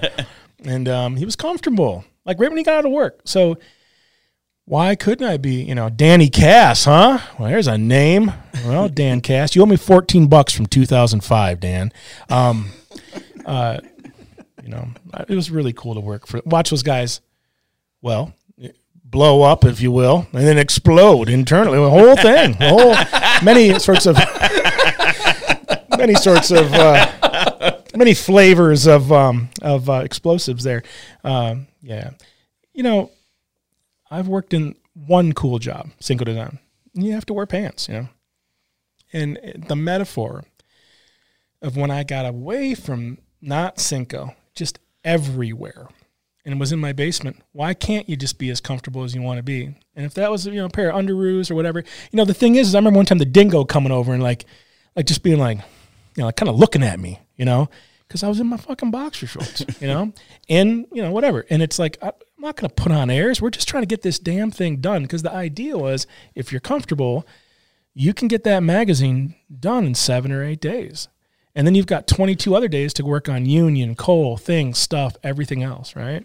When I worked at the magazine at Snowboarder with Pat and the boys, you had 30 days to get it done, whatever that meant, right? And, you know, it was still really crazy. So there was a lot of grenade made, you know, in the old skivs. But just so you guys know, it's like boxer briefs or boxers. It's not like tidy whiteies. I'm sitting there like a, you know, some fucking baby Huey or something, you know, whatever. It's not, that's not like that. It's fucking Great baby Huey reference. Yes. Love that. Uh, one thing I want to I want to hammer on because I was really fascinated. You started going down this wormhole, and I I want to.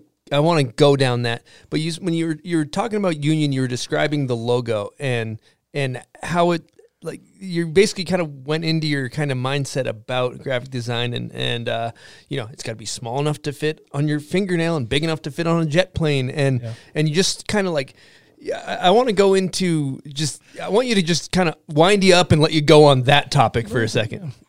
Well, you mentioned Magical Go Go. Yes. Where does Magical Go Go land? Well, now just check it out. If it has to be pushed into the wax, Roger's going to have to think about that. Mm-hmm. It's not just a sticker. Now, staying in the wax realm, I'm getting every name I know. You go to Willie up at Bluebird. His mark worked well in the wax. You go to One Ball J, and they got a little hippy dippy up there in Washington with the, the Cummins and stuff. Maybe the sticker would only work, you know. So the thing is, is like when you're designing, you just can't. Everything looks good on a beer can, you know. But when it gets pressed into something, you really need to think about that. So, you know, these old sort of, here's a C word, sort of corporate designers, they really had to think through all the different sort of applications. It went into the design of something. Everything's cool, screen printed. But when you go to embroider, look what happens just on your hat there. It just gets a little bit different, right? So there's a charm to that, right? So I remember with Union, and after seeing Gravis, they really designed Gravis to work this tiny little embroidery down the corner of the shoe. Those were beautifully built. You know, they looked a little wonky on your feet, but they were comfortable. So that was a different thing. It's like the design of the comfort was a thing. The design of how the logo worked, pressed into neoprene, pressed into surf, you know, whatever, all these different things. That was really cool to me because Nixon was built that way. It had to be this tiny little thing on the watch. Think of a watch and a watch face and how small that stuff shows there. It gets pressed into things.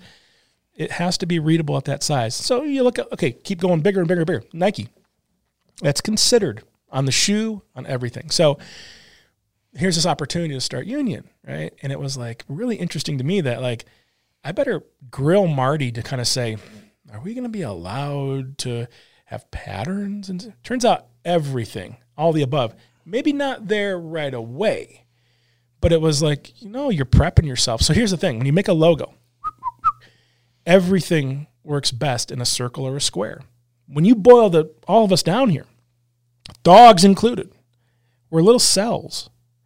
And it's like these really simple elements of nature that are just sort of there's a harmony to these things. So when you come back screaming up, anywhere we look on this microphone here, chances are, you know, that there's going to be a logo there that works some somewhere here. And here's how you go look at this stuff to think about it on a little bit larger level. When the iPhone came out, you got to see the shit I was sweating right up close. Why? Because, you know, your life is inside this little app thing right here, right? A square, right? Things work from a foot away, from six inches away, laying there in that hotel room last night. And I just understood that, like, the greatest logos of all time out there, Bell Telephone, it's in a circle. When you're in the West and you see a train go two miles away heading towards Nevada, you can see all the logos on that shit. That's graphic design. And it's about legibility and about working on the side of this big tanker, right? So not only were you doing that to count the stuff, but it was also to say, hey, we're Burlington Northern. We're out there. You know, it's like you better compete, right? So for us to make that sort of decision, you know, that's not me just rolling in there and saying, I'm to, I get to be the cake decorator of this thing on what I say. No, man. George, do you like orange? Let's position ourselves. We did it. It's one conversation, but we were considerate. Whoever was doing something else, we stayed away from it. So when, when I start a brand now with a buddy, be it his food cart or something scary, you just make sure that you're not stepping on anyone's toes. You make sure that where is this thing going to work and have to work? And what aren't we thinking about? So I did years ago, I did this uh, called Healthy Living, um, kind of like a Whole Foods up in, uh, in Vermont. And my buddy Evan Rose, Evan Rose, that motherfucker. DDC business manager Evan Rose, everybody. That motherfucker. Uh, yeah. We talk a lot. He's, you know, he's just one of the greatest people I've ever met in my life, Evan Rose. But, uh, you know, he got me hooked up with these guys in Burlington, and it's a supermarket, and it's upscale.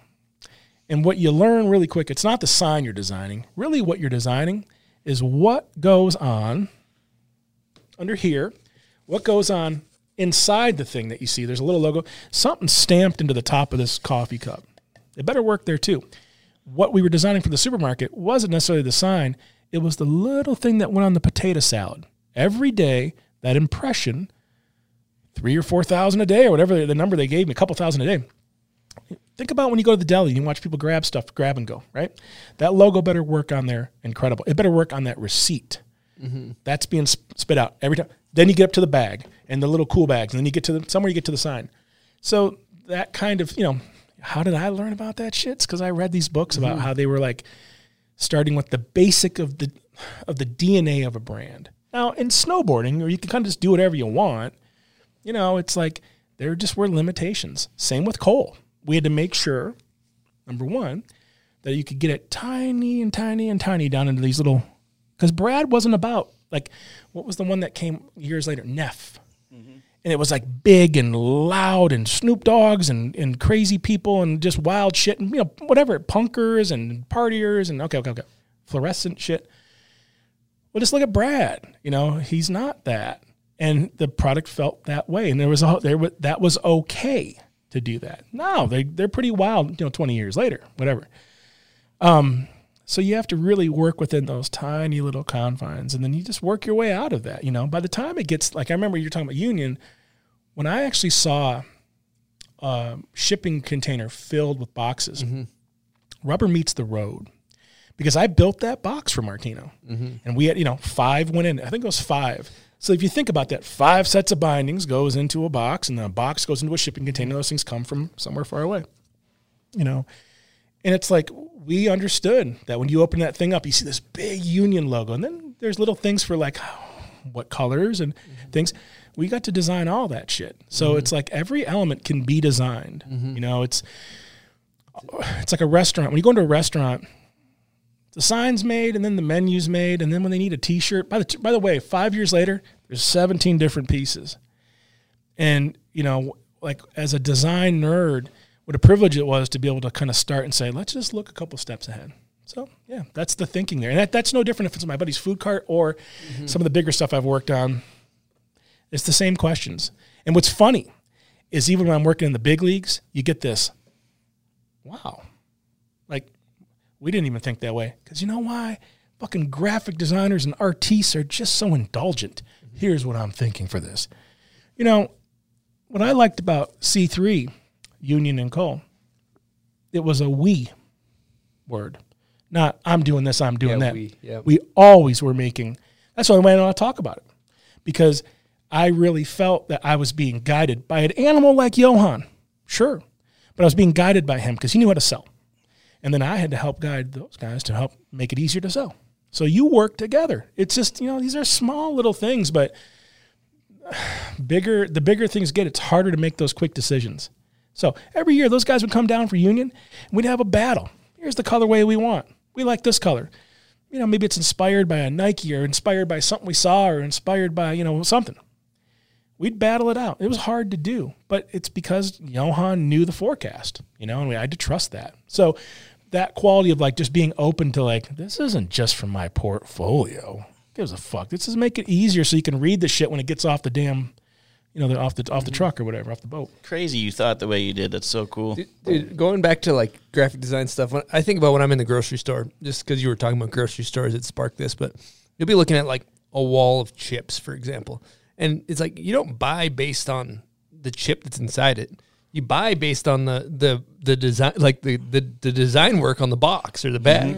And it's so funny because like nowadays, especially, I see like you know w- with you know I, I try to eat healthy when I can, and and you see the the like healthy kind of like hip branding, right? That like Less is more. less is more, and you're like I you know as opposed to like maybe something that was designed in the '90s or 2000s, it's kind of got a different Well, style.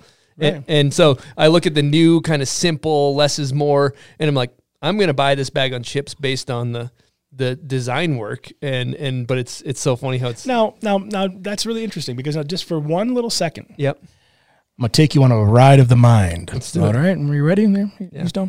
We are ready. So, what if it was a white bag, and it had an orange triangle? You know, I love Doritos, man. I get a Dorito with a Subway or some shit every now and again. We don't have any of that shit around the house because I eat the eat the whole fucking bag of those things and eat the bag too, just gone. A little cool ranch But if just imagine a white bag copy. with an orange triangle. It just says Doritos and a little bit of Helvetica in the corner. Not only could you triple the price, Yes. but you'd also scare away a lot of people. So you know why Doritos looks like it looks like Doritos with Waka Waka and fucking like uh, racing graphics and shit? Because it's got to get to your, your uncle. You know, it's got to get to your cousin who doesn't give a fuck about whatever. You know what I mean? How the hell can Liquid Death put water in a can and ship them all to me in Portland, Oregon? I'm still trying to wrap my head around. By the way, this stuff is uh, all the uh, there's nothing in it, and it tastes so good. right out of the Utah River. It Thank you. tastes better out of a can. It really does. It so, does. you know, the Apple storification. Yes, that's a great. Yeah. When you see, like, next time you're at Target, just go into like the makeup aisle as a as a nerd and think about this graphic design stuff there because it's like you'll see just words like you know, I don't know, you know, replenish. It's not even the brand. It's the idea that you're you're starting over and your skin's going to get clean or something. You know, listen, there's a lot of psychology that goes in that stuff too. You know, I don't I don't know if that was necessarily you know applied to the world you know of snowboard and stuff because whatever you know. But it, it- you know, I think about it because I'm easily led, and you get tricked. I know I'd go right to that that Dorito thing because I'm lucky to be able to afford Apple. Yeah. And now I get to go in, and uh, there were years I couldn't afford it. Now, we haven't talked about going to Alaska. I went to Alaska for four summers 96, 97, 98, 99. I always list them because it was four summers of my fucking life to make money for college, to pay for my first computer, to pay down college, to pay, you know, whatever, to live out west. And I'm really proud of that. I, I didn't like it up there. It was beautiful up there, but, you know, I have to mention that shit because it's a big part of my building block. You know, it elevated me to where I could at least get to the point where I could go and buy one of the apples or whatever I bought. You know, I mean, I, I couldn't before that. I just couldn't. I couldn't go to my parents. Maybe I could have, but I didn't need to. They trained us that, you know, I got myself out west. We paid our rent, you know. Um, I remember a cousin of mine being confused and being like, wait, but how does your mom get money to you out there? And it was like, like, you know, like Western Union or something, like, like bank account or like a wire. And I was like, I have a pizza job. What are you talking about? Different strokes for different folks, whatever. Like your, your mom, dad give you money or your mom gives you money. What do you, like, what world are you in? My parents couldn't do that. And, but cooler than that, they didn't have to. We, you know, you buy what you can afford and make good decisions and you'll be all right, you know. But I remember being real close to the old, that's why I say about being broke. It's never again, you know, it, it pushes me all these years later. But to elevate myself to be able to have that appreciation, I'm also pretty cynical about it, you know, mm-hmm. because I know that the, the the reference of the triangle and the thing, it's like it's still a Dorito inside that package, mm-hmm. you know, and you kind of have to understand that, you know, it's like graphic design, and we don't even notice this, but check it out.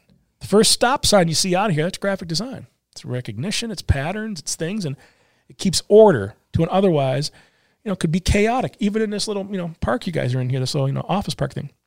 So it's like there's graphic design everywhere you look, but it can also be used as a weapon. Trump 2024 flags, man, fuck these guys. But it's effective, you know, and it's cheap bullshit made far away.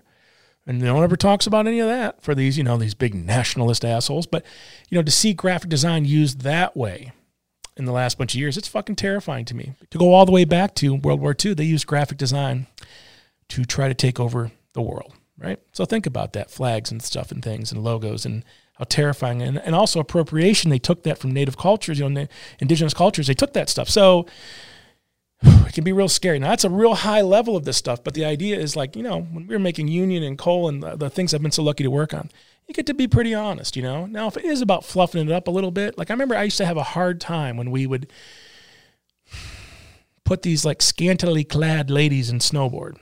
There's nothing wrong with it, I guess. I guess whatever, but maybe not now. Fifteen years later, I don't know if that would Oh, be the same thing. no. Yeah, it's a no. I. I know, but we debated it then, and that's why we did like a women's issue. It's like fuck it, I'm not writing this stuff. They can go shoot it. They can write it. They can go and go rip it up, and they did. And we made a platform for that. It was awesome. I was so proud of that. You know. By the way, it was it was cool. It's a good. It was not necessarily the right thing to do. It was just cool to facilitate some of that shit. Well, we did that with our little snowboard magazine too. But I'd have a hard time with that stuff because I was like, we don't need to do that. You know, you know, I know it sells and stuff, but that's just not. It's not me. Certainly, we can package our shit in other ways. You know, and and show our stuff in other ways. But you know, certain guys, certain things. We had certain characters. You know, J two was on the staff. You know, old buddy there. You know, and uh, yeah, yeah. You know, I was. I think I was. Who who was I just telling this story about one time when twos. He came to the base into the basement. You know, I'm When you live with Mikey, that's no, I was I, I, when I was yeah, uh, when, when I was when I crashed there, the, the, the Mikey LeBlanc hostel. I, I owe you about forty seven thousand dollars, Mike. Thank you for all this time. um, uh, no, when I was in my basement in Portland, and twos came for the weekend to work on the mag or whatever, you know, you come out, you, fucker would drive. It's seven hundred and fifty miles, and that should take you about I don't know what is it, 14, 15 hours. I remember him claiming something like I did it in like nine hours. I said, Yeah. no, you didn't. You know, you were driving.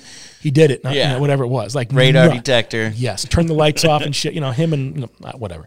And one time he he comes into the into the house and you know we do all the you know like I know I'm pleasantly plump. It's a part of my my existence, part of my being. But he always loved to always mention it.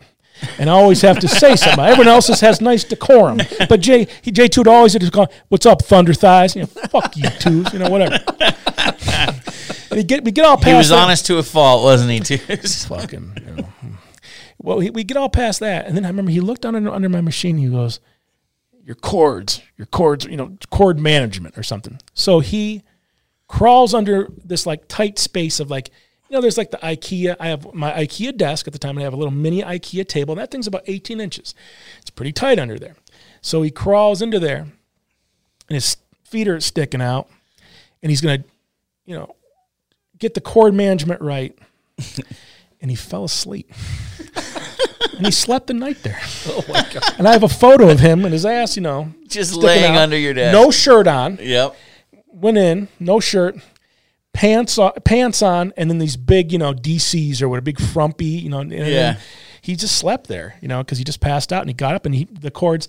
So I still have all the little tags because he went through and you know said this goes to your printer and uh, it, No, you organized it all. well, yeah. you. When, when I you know management. when I when I upgraded to whatever I was upgrading, you know, I, I kept his little tag somewhere. That's You cool. little two story. Today we're going to be talking to you about Bubs Naturals, huh, Chris? Let me tell you about their little apple cider vinegar gummies. I've been chomping these things down. They are great for your gut biome, your gut health. Uh, I know that they helped out Angie, your wife, right? Yeah, they helped her out a ton. She takes them every day. They fix some stomach issues she has. Loves the taste as well. They're delicious. Yeah, it's not like you're choking down some gross. It's like eating candy, basically. It's like eating but it's good for your stomach. Uh, they also have their kind of token product, which is right in front of me here. This is the collagen protein. We like to mix up some shakes after working out, and it just keeps you as you get older, bored and longer. You know, we start to deteriorate. This old chassis ain't running like it used to. You need things like collagen to keep it going, huh, buds? Yeah, I'm as old as it gets out there trying to snowboard and keep up with these young kids. Collagen is the glue that keeps your body together. So if you're taking it, it's just going to help you feel better, recover quicker. Great product, and it's a great crew, right? They're backed by snowboarders. Absolutely, owned by snowboarders. And if you're if you were born in the 1400s like E-Stone, you need collagen to maintain. I uh, think being- my body would probably just explode. It would explode. if I didn't have collagen in the system. exactly. So yeah, great. This the company's got a great story. Owned by snowboarders.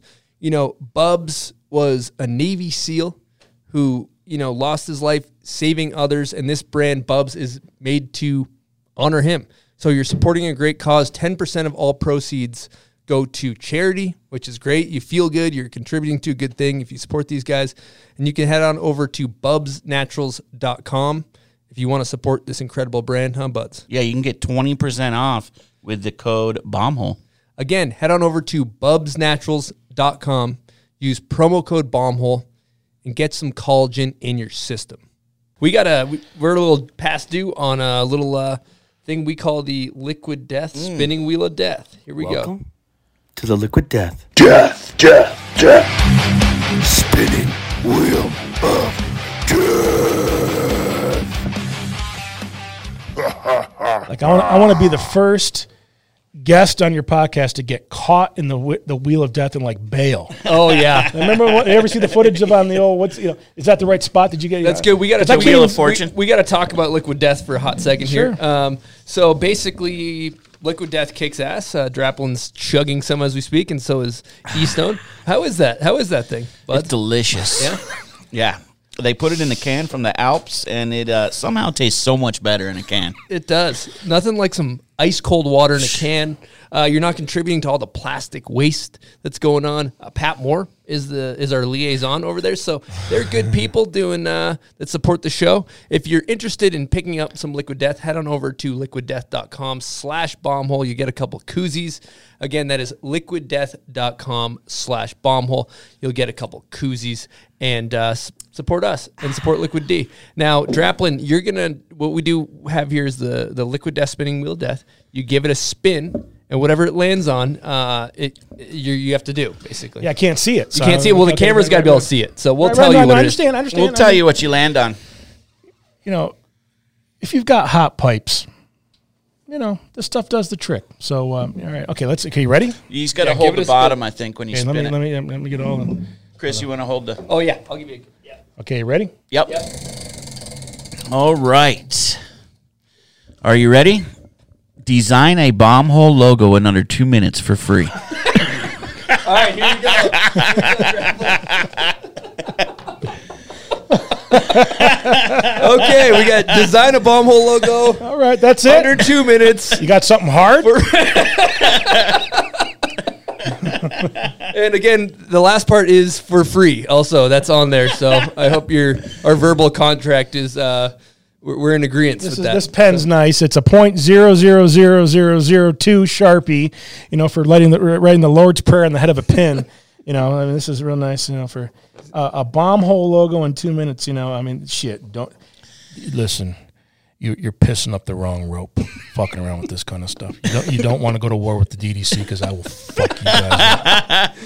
We're gonna get a fifty thousand dollar invoice. In, uh, I mean, a well, couple- here's, couple well, here's days. what It I would just say. shows If, up we, in the if we have a couple minutes, why did you? What, what does the bomb hole mean? Because what I think of this, this is what I think about. I was known to do a little excavating in my day. You know, I'd hit a jump, and I would. I remember being told one time, like, just let him get the footage first. Before you do a bomb hole.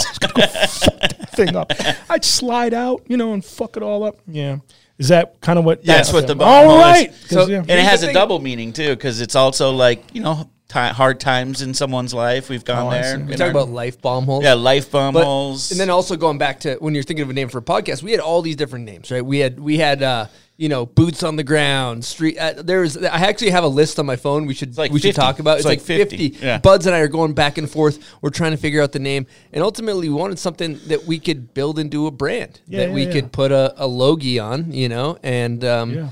and put on a T-shirt, and and that's it. So I Fucking break this pen. Watch it. And also, we had to have something that wasn't already taken from Yes. the inst- like their www dot everything's been registered. it's also it, the thing. It's also a great job. but You can call it the B hole if you want to. Fun. yeah. fun. It's fun for the whole family. Really. So I mean, I, I remember, you know, uh, one of my greatest snowboard memories um, with Josh Dirksen. There was a jump way over in Rainbow Chair. Can't remember the name of the jump. It's either a mushroom or something, but it was like this big roller. You go like this. There's a little bit of a zip zap to to a little tranny to land in, right? A little transition. And you had to kind of hit it, you know, but it's like pretty flat. And I just hit like just above the transition and just kind of skid it out and just kind of slid into the powder. And you know, there's Dirksen at the top of the hit going, "You all right, Draplin?" Because I just was getting out, you know, like oh shit, like I hit this thing and kind of cased and then slid out. I was all right, all right, you know, into the edge of the trees, you know. Clean all the fucking goggles up and all the shit, get the snow out of everything, unstrap and get out of the way. And I just watch him drop into the little thing, flip to fakie. I don't even know if I'm even talking about this right. So he drops in, flips, goes to fakie, and does the smoothest full cab mm-hmm. and lands perfectly on the transition and just rides up to me and looks at me and goes, You all right, man? That looked like it might have come. And I was like, uh, that guy was so nice and so smooth. and it was so- You all right? He's got that like cowboy Yeah. voice.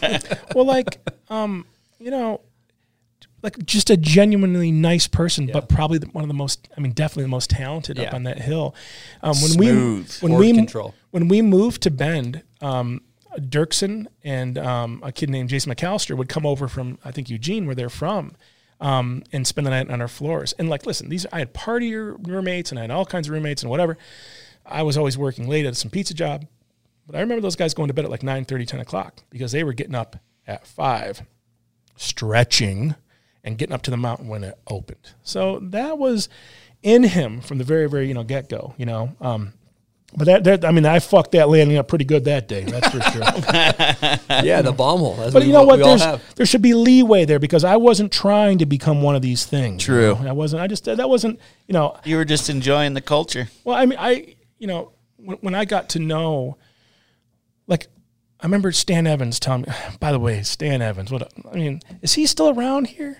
He's like in New York shooting Okay, photos. yeah, I mean, but I always liked him and I always, we always would go pretty deep on things and cool guy. And, and, and, um, him telling me a story about the Wasatch sort of like fights out here and shit.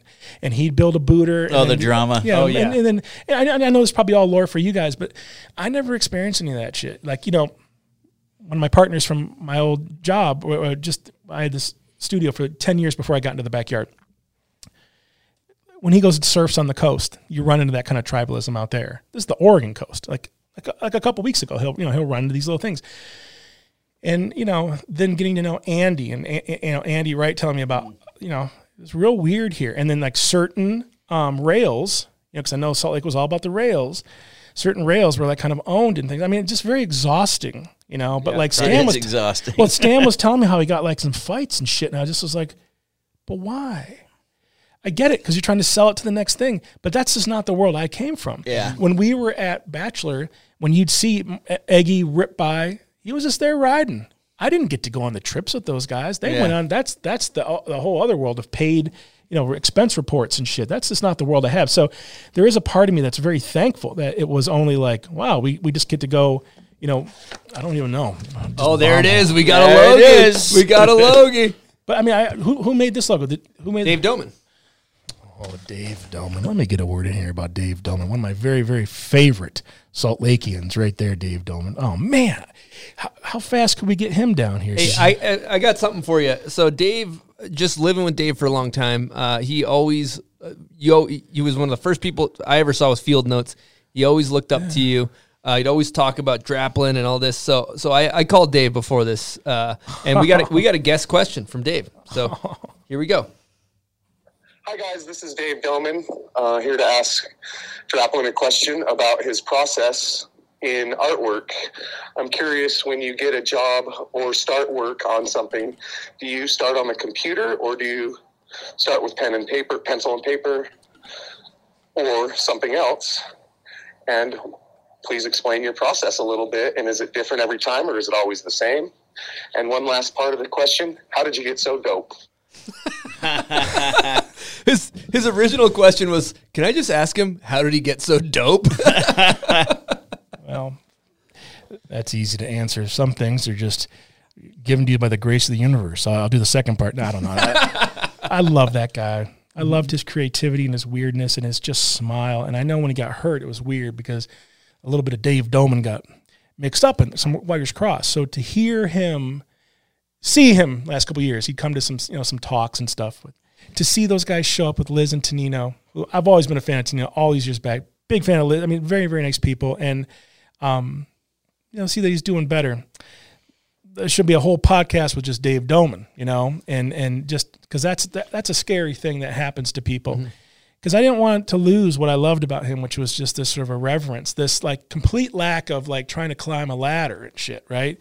That's what I loved about him. So to answer your question there, Doctor Doman, um, we can just keep going too. We'll just you know we'll make We a got little, bomb. coming all over the place. So I always start on paper, and it and it it really isn't here in the field notes. So you know you see me here sketching little leaves and little goodies and stuff, but it starts here because my hand is just that much more free here, and these are all bits that I do. You know, I get asked this question a lot, right? But it really is free here. Like I can just get things down quicker.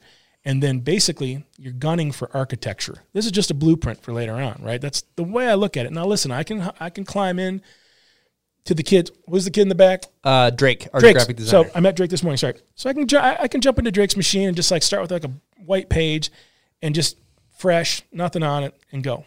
But it's easier if you've got somewhere to start. So I can get just a lot more going there. And you know, to answer that, it's like there's a safety to this, you know. And it, I mean, I just, I've just been sketching all my life. Leigh just took me up to Mount Hood, and she wanted to go to this one place, this winery, to sit and look at the mountain. It was beautiful, and like I've lived there for you know 18 years in the city, you know, and it's like 20 years now, and it's like Hood is 45 minutes away, and I forget. You know, it's so beautiful up there, and just so and it's such a lucky place to be. Well, to sketch that, or to sketch, you know, to just take notes of how to get here, you know, from your thing. It's like it's one thing buried in my phone, but this thing is always right here, always right here. And and when I start something, I like to listen. So if you hire me to make a logo, I'm going to listen to your input. I'm going to listen to Stones, whatever. And we're just going to do these things where it's like, all right, you know, what do I need to to to watch out for? What are you guys afraid of? What are you guys celebrating? That starts on paper. And then to go and take a look at who you compete against, right? So if I had to look at the bomb hole and make you a logo, we have to look at all the snowboarding based sorts of things. Okay? Let's not just limit ourselves to that. What's the next step past that? And you might list a bunch of things that you're into. Well, we just make sure that you have something to aspire to because here's the deal. If this thing did take off like it is, and gets even crazier than just kind of snowboarding and all the sort of like secondary and tertiary sort of connections that you guys have, this spider web of all your friends and stuff. Well, what does it look like when it competes with other things? So it needs to really think about that, you know? So it's like, you know, that's where I start that process of just like listening and then making notes and having something to reference because I just forget the conversations, right? So I'll go back and be like, here's the date when I talked to this person. Oh, okay, now it comes back. And she was concerned about this and he was concerned about that. And then I, you know, start there, you know. And then of course, when I look at what's been going on around something, you just get on the paper and start going. And sometimes I'll nail it. And if I nail it, it's just a photo with my iPhone air airdropped into my machine. Get a snip of it in Illustrator and start building it. And before you know it, it's just it's just it's it's mindless. You're just you're just doing production at that point. Versus feeling around the dark, you know, and like you know I don't know we're like trying to hit some target. This gets me there quicker, right? So it's just been a crutch. My my dad was a chronic doodler, so he'd be as a salesman, he'd be on the phone, you know, sealing a deal and bullshitting and stuff, and he always had paper and pens and just just sketching and doodling, right? Um, so it's in me, it's in me, and I do the same stuff, you know. And, and to watch my like, I have a nephew out in Portland. My little sister Leah is there, and Jacob, and um, that's her almost my almost brother-in-law, um, and then you know little Oliver. To watch him draw and learn has been one of the greatest things in my life. You know, to see him you know, stop and go sketch. So he wanted, you know, he wanted to make his own YouTube, kids YouTube logo. And he got his little field notes out of his backpack and he started to sketch and he brought it to me. He goes, Here's what I'm thinking. Like I put that into him. You know what I mean? Wow. It was really cool. You know, I mean, this is a quick little moment, you know, instead of just like snapping his fingers at me and saying, Make it. Because he, he's watched me in his 11 years, you know, bring shit to life, you know, on my machine, you know, and it's real fun because when he'll wear one of my little space shuttle graphics to school or something, you know, the teacher was like, Where did you get that? I'm a big fan of Aaron Draplin. You know, he made that. She goes to this whole thing. He goes, That's my uncle. You know, so he, says to me, he goes, You know, you're famous. I said, Don't you ever forget it, you little rat. You know, whatever. You know, but, I, mean, I, just go, No, no, no, no. Oliver, I make a graphic. I print a bunch of shit up. I give them to friends. We sell some all over the world. And then, you know, you wear it. And she sees it. Her kid bought one. You know, that's how that shit works. But just, you know, so you know, because, you know, he's being raised in this TikTok world where they're wrapping their head around, you know, that suddenly an 11 year old can monetize things, you know, and shit. I mean, which is kind of real, right? So I just kind of try to, you know, tell him, like, hey, man, you can sketch and make anything you want. So if you want to build out this kick ass set, start there. You know, this goes here, this goes there. I mean, as I look around here, I keep going back to that shitty video camera up there out of a skateboard deck. That's the best thing you have in here. I don't know who made I that. made that, yeah. Fucking rules. Okay. you. Well, you know, it's like I just keep going back to that thing, you know, and it's like, you know, that Dunkin' Donuts over there. If that thing goes missing today, sorry. but- Sorry. I saw in one of your talks, um, you were designing a logo, and you talked about like if you're designing a good logo, this is what your artboard looks like. And at first, it was like one logo, and then you backed out, and there was like a hundred versions. Yeah. And that was pretty interesting to me. you know what what you can't do on paper y- you can do a lot of revisions and little goodies that's you know i'm trying to think if i have something here that shows you know like we're really banging out a bunch of stuff um, if it isn't just sketching it's making a list of stuff that i got accomplished in a day that's a big thing to me to sta start my day and say august 13th i went through nine or ten things right and it's like that just keeps keeps me kind of grounded that like you know, I'm a zero inbox guy, right? So zero inbox means if there's nothing in the inbox, and the last time I got down to the teens is when I had my appendix out in 2011, because people thought I was going to fucking die. You know, they kept they just backed off from having to send these emails that say, "Did you get my email?" yeah, I got your fucking email. I got every email since 1997.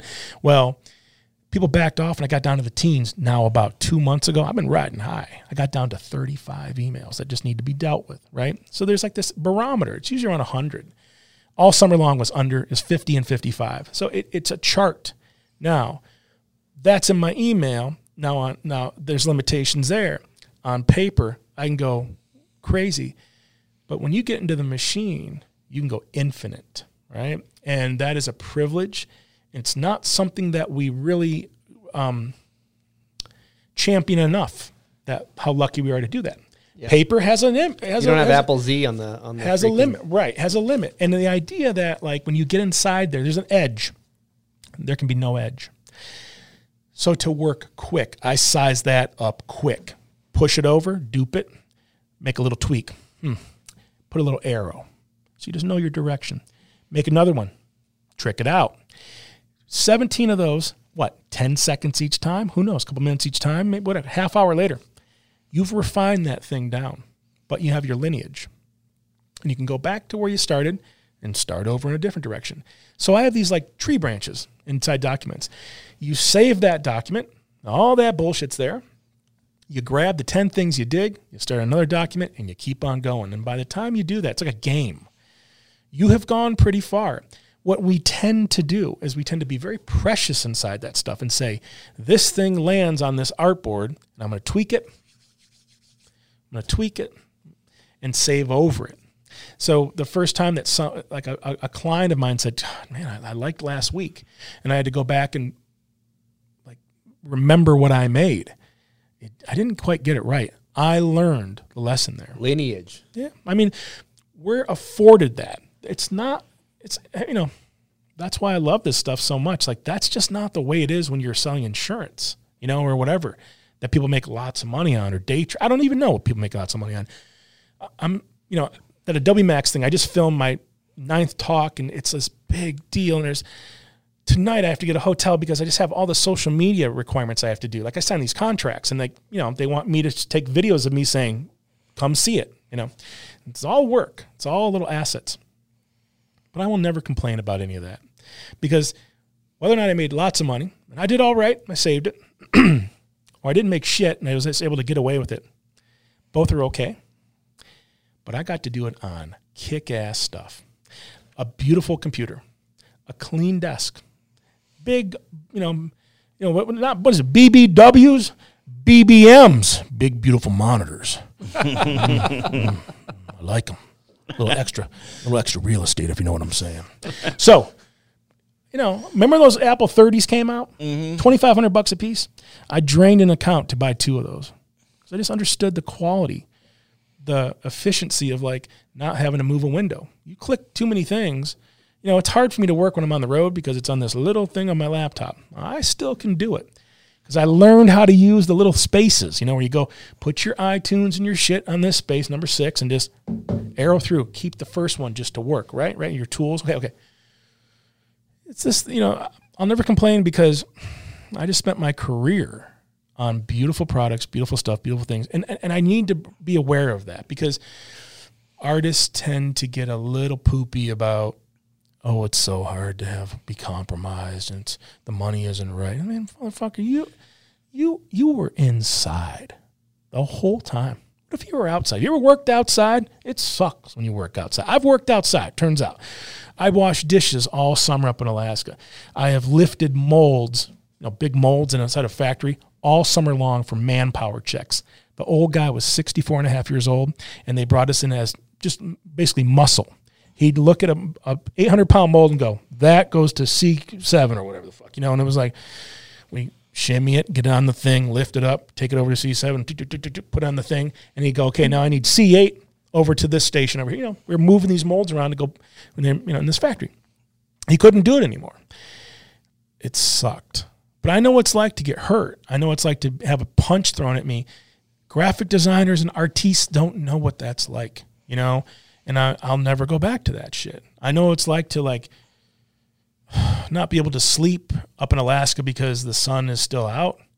Motherfuckers are partying, motherfuckers are fighting, fucking, and sucking, having the greatest summer of their lives, and they're going to bed at four in the morning and getting up at five thirty. I couldn't do that. I'd be sick. I wasn't a big drinker anyway, but I psych myself out because you know whatever you know it's light out, and I have to get up at four forty-five, and riding my bike down to the rail yard. It's cold. You know this is this is fucking July and shit. And, you know, and, and you're and you're you, you don't feel good, and then you, I'm chasing a buck. So when people say things to me like, you know, how do you explain your drive? I'm never pedaling my bike down to that rail yard again. I know it's real duh to like boil it down like that, but I remember crying on the way there because it was just sucked. I didn't want to be around these fucking happy hikers, not all day, the rest of the summer. Rest of the summer, you know. I remember this woman, you know, I'm, I'm on this train. I'm a design student. I'm not a chef, but chefs, because of the predicament they're in, I call it a predicament now, I might offend all the chefs watching, but no, you didn't elevate yourself and get to the next damn thing. You defaulted some of those guys at least. Now, we'd have these culinary students come in. They were different. They could work with people because they were learning the craft. It's not about just how you design, it's how you communicate. It's not how you cook, it's how you communicate. These fucking, you know, troglodytes or whatever, these just mean dicks who were these like, kind of lifer chef dudes. They'd make shit hard on people. And you could tell the A and B, that kid, she's going somewhere because she's cooking for her life. Watch, she's going to own a restaurant someday. This dude got in some trouble and he's owning those sorts of cooks. Nothing wrong with either, I suppose. But why was B always mean? So I remember this one girl. There were two kinds of servers. There was the server that was there to party all summer, would adhere to my stupid little request, which is like, just put the plates here. Because I have my shit down to a science. I have 11 moves to make. Why make it 14? Just uh, deal with my 11 moves. You won't hear a peep out of me. And I remember she would come in, this one girl, take her plate and she would do this every time. It'd go tink. And she, everyone, it's on a train. You're bouncing around. Everyone else take the plate and go like this. Because every now and then, plate would go wah, wah, wah, wah, and splash into my shit. Okay, whatever. I asked her one time, just, just set the plates in where they're supposed to go. And it was just a big fuck you to me. And it just, it tells you everything you need, you know about that person the rest of her life. Like, I, she's probably dead now. I don't care. You know, that's fine. So it's, you know, like in that moment, you could tell the kind of creativity in someone. I'm stuck in this dish pit. I'm going to make it as efficient and as smart as you know whatever is I. My second summer up there, the rail guy John, who was like you know our, like our foreman or something, who watched over the the train super you know uh, operations. He said, "Hey, I want you to do a seminar with all the new dishwashers, because you know." Anywhere I put you, you'd understand how to size it up. You learn that by restrictions. You learn that by having to say, to capitulate to someone pushing you around. You know, so, you know, when I think back on that train or just some of those sort of things, it's like I think back to these guys who bent rules for me to make it better. I didn't want to be up there. You're in the most beautiful place in the world. But I wasn't there to fight, fuck, suck, kayak, shoot guns, and all the other cool stuff. I was there to make money. And he saw it in me because we had these eight day cycles. And I would do, you do a day up on the train, day down. So that's two days. Day three, you're in in Anchorage for the day. Four and five on the train again. Then six, seven, eight, three days off. So the idea is eight days, four days on, four days off, some which way. On my three days, I would take another another run for someone who was sick, trade a run. I'd get six of eight. He saw this in me. So policy was no headphones while you're washing dishes. It's, you know, it's a safety concern or whatever. And this guy would bend the rules for me. And if I could, I would love to track him down and give him a bonus. Like I've done okay. Mm-hmm. And to say, hey, I don't here's something, you know, whatever. Because you knew what policy was. Another guy would walk around with a clipboard, you know, this fucking worm. You know, I shouldn't mention his name, but it was Jeff. And and he would just Oh, you need to put the Walkman away. You know, over and I just look at him and be like, man, it's a fucking dish pit. What do you care? I'm getting my job done.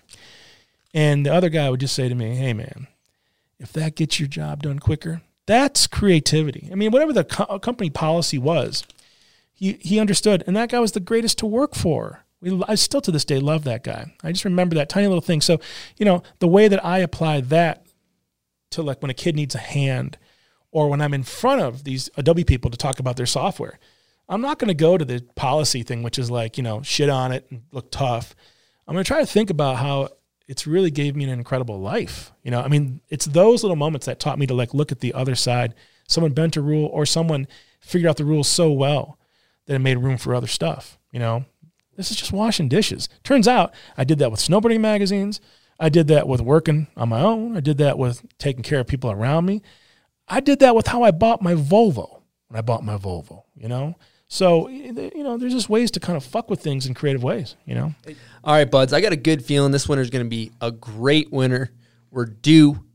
What are you going to need if it's going to be a good winter and it snows a lot? You're going to need an Ikon Pass to really own the Stoke this season, Chris. Absolutely. If you want to be the owner of the Stoke, you don't want to lease it. You want to own it. You're going to need an Ikon Pass.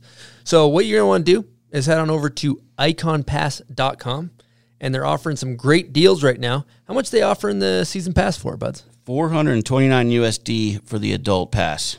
That's a great deal. You get to ride it over 45 destinations worldwide. You get to own the Stoke.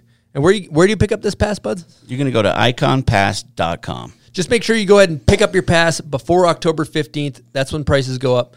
So again, ikonpass.com before October 15th, and you're going to own what, buds? The Stoke. You know what? I tried to rent a Stoke last year. Did not work out for me. Doesn't work. You'll you will be an owner of the Stoke. Stake your claim for the 2021-22 season now.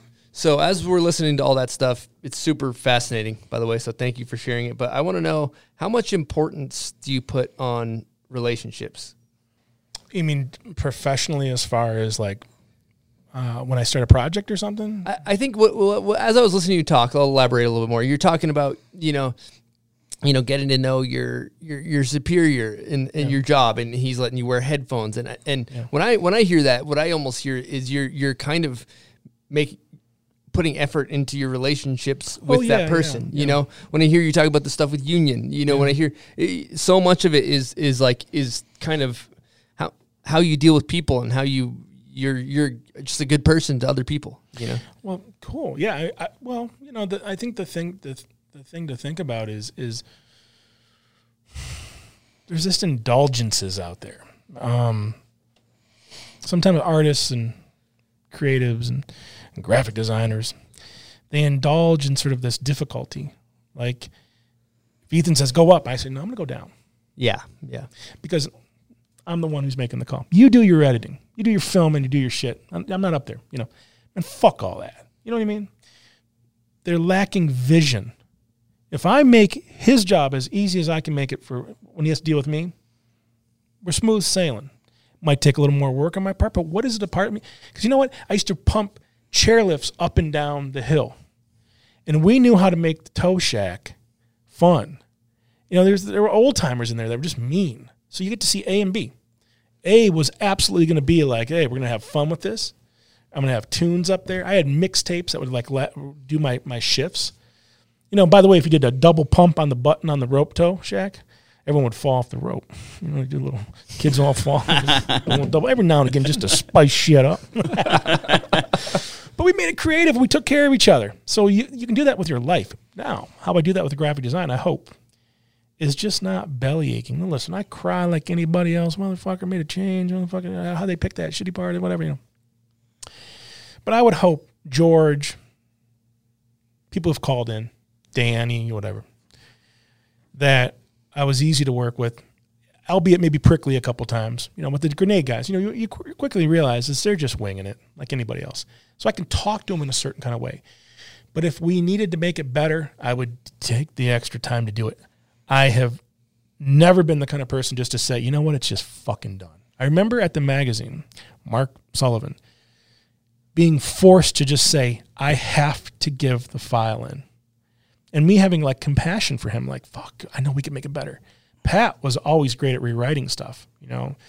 You know, Bridges as a snowboarder and a snowboard writer, he is one of my favorite writers, but not just talking about captions and fucking, I don't know who's sponsored. He's just a good writer Yes. and a champion fucking human. But I watched him to understand I better get my stuff done in this time, you know. So yeah, you know, here's the thing. You just don't want to be this person that's going to make it hard on anyone because you can. Mm-hmm. That's bad craft. That's indulgent. That's being a dick.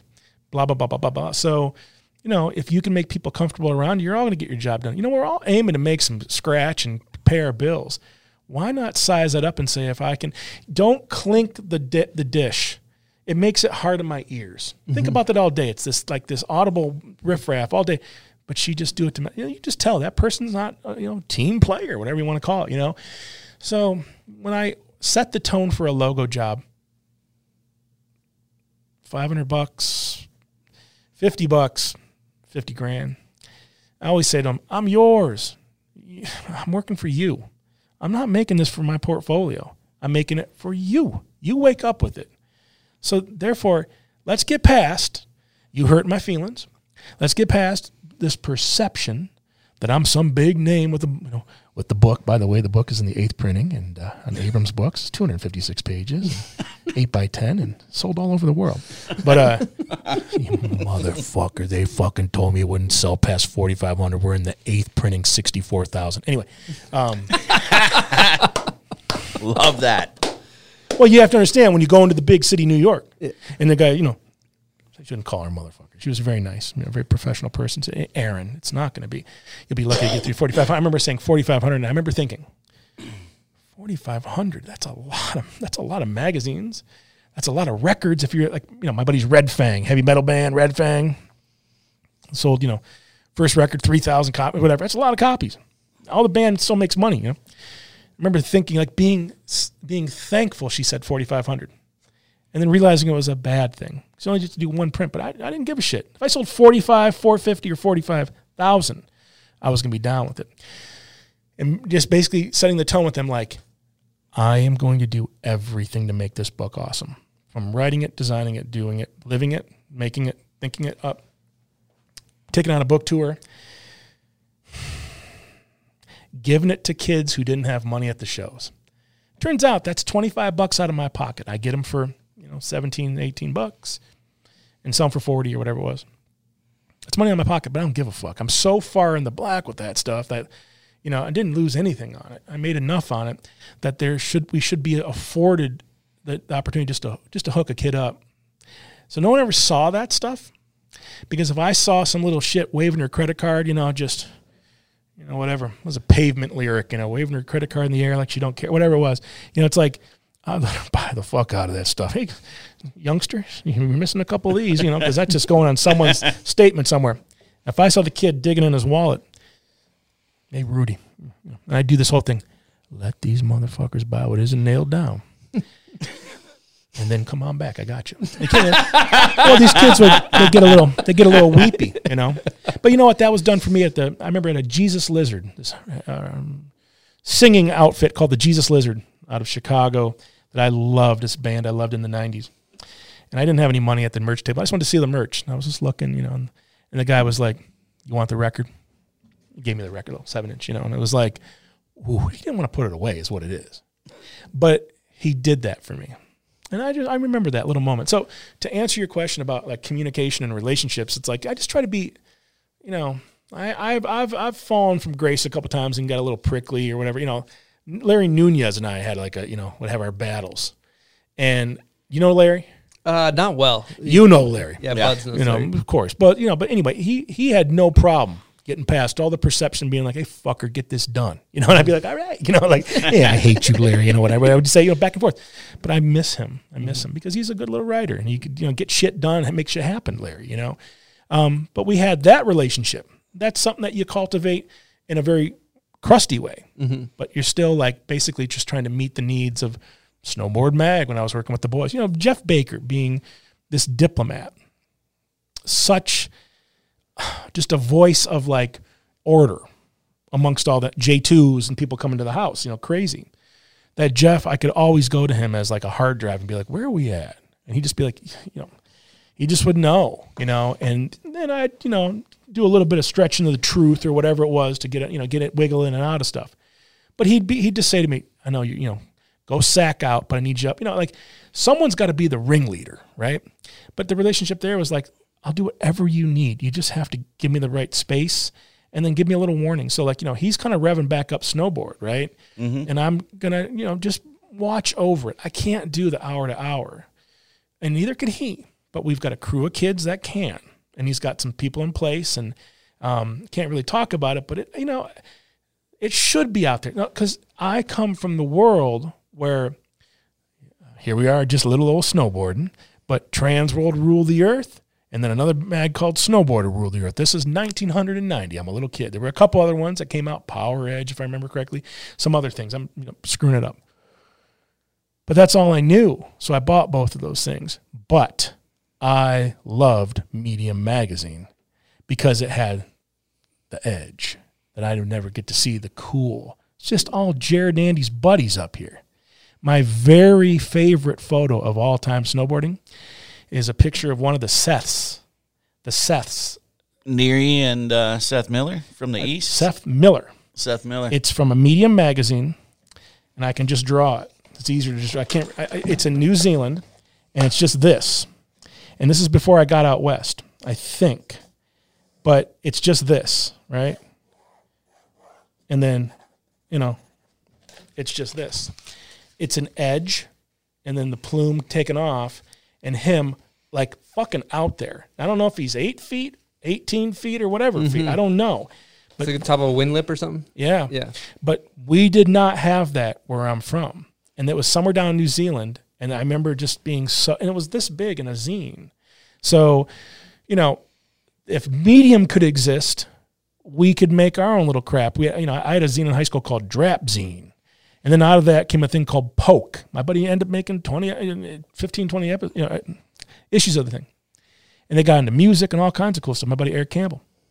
And then, you know, uh, did I add Eric Campbell to the people I'd take heli boarding? I fucking didn't, did I? I should have. did. I did. I did. Let's Brian throw him in that heli. He better be in that heli. We'll throw him in heli. What am I talking about? I'm just thinking the first Get him a initial push. beacon, throw him in the heli. he came out with his girlfriend, and you know, it, it was just like you know, he, he oh, fuck, you know, Campbell. So, um, I remember you know, like loving that zine because, like, listen, if if there's no magazines right now, why? Well, there's reasons for that. So get this snowboard going. Pat with his slush, get it going. He hit me up. I can't really work on it, you know. All I had to do with snowboard is just kind of revive it, get you know, get some stuff out and get the little, you know, to get the little thing going and and make a couple changes, you know, and then hand those keys to a kid and say, go, you know. I'm I can't be involved, so that's really exciting because even though Transworld and Snowboarder ruled the earth, I had Skin Tight. Do you guys know what Skin Tight is? I've heard of it. Skin Tight was uh, Dave England's Yes. mini zine. Mini zine. I'm missing one. You know, as a guy who collected record zines and all this kind of bullshit, you know, you could have those things, you know, and and find those things and seek those things out and this weird little completionist kind of, you know, whatever. There just needs to be that shitty thing. That's why who when I worked with the ma- with the mag snowboard mag, there were these Quebecois kids that did these funny kind of jackassy videos called Quebecois kids. I. Quebec. re- there was a doing funny name to them. It was a bit about 2002, four. I can't uh, remember. Yeah, well, you know, Bridges would always be like, "Oh, the so and so gang," and they Yeah. were making this kind of like, you know, kind of Gonzo like skits, and then some, you know, rails and schmales and bullshits, whatever it was. I love that stuff because it's just you can go hold the camera and get your buddy being a fucking, you know, lug nut, you know, fucking something up, or you know, just being a, a, a you know, whatever. And that's exciting because that's that's what snowboarding really, you know, open skateboarding. That's what I, I held close because when I got into skateboarding, Santa Cruz ruled the earth, Powell ruled the earth, but I bought a John Lucero, which you knew the story, which was like these are just some dudes. They're using the same shit the other guys do, but it's theirs out of their garage, and it felt crusty and indie, and it was like there was no there was no um, license for that. So you know when I go back and look at my life and how I started, here's the deal: these fucking jock assholes. And by the way, 27. I'm, this is my 30th year out of high school. Any jocks from my fucking class? We won. We won. The- We had better bands, better, better everything. Anyway, we won. Uh, this is a little, little stock report for those fucking dipshits. But they made their they made their decision back then. We made a decision to have a skateboard. It opened everything. You could make your own bands, your own zines, your own things, your own stuff, your own language, your own clothes. So when I got to the magazines and I saw things becoming big. I remember one year at one of the big trade shows. Listen, people used to it was fashionable to bitch about going to the trade show. Oh yeah. And I remember just going, Are you fucking kidding me?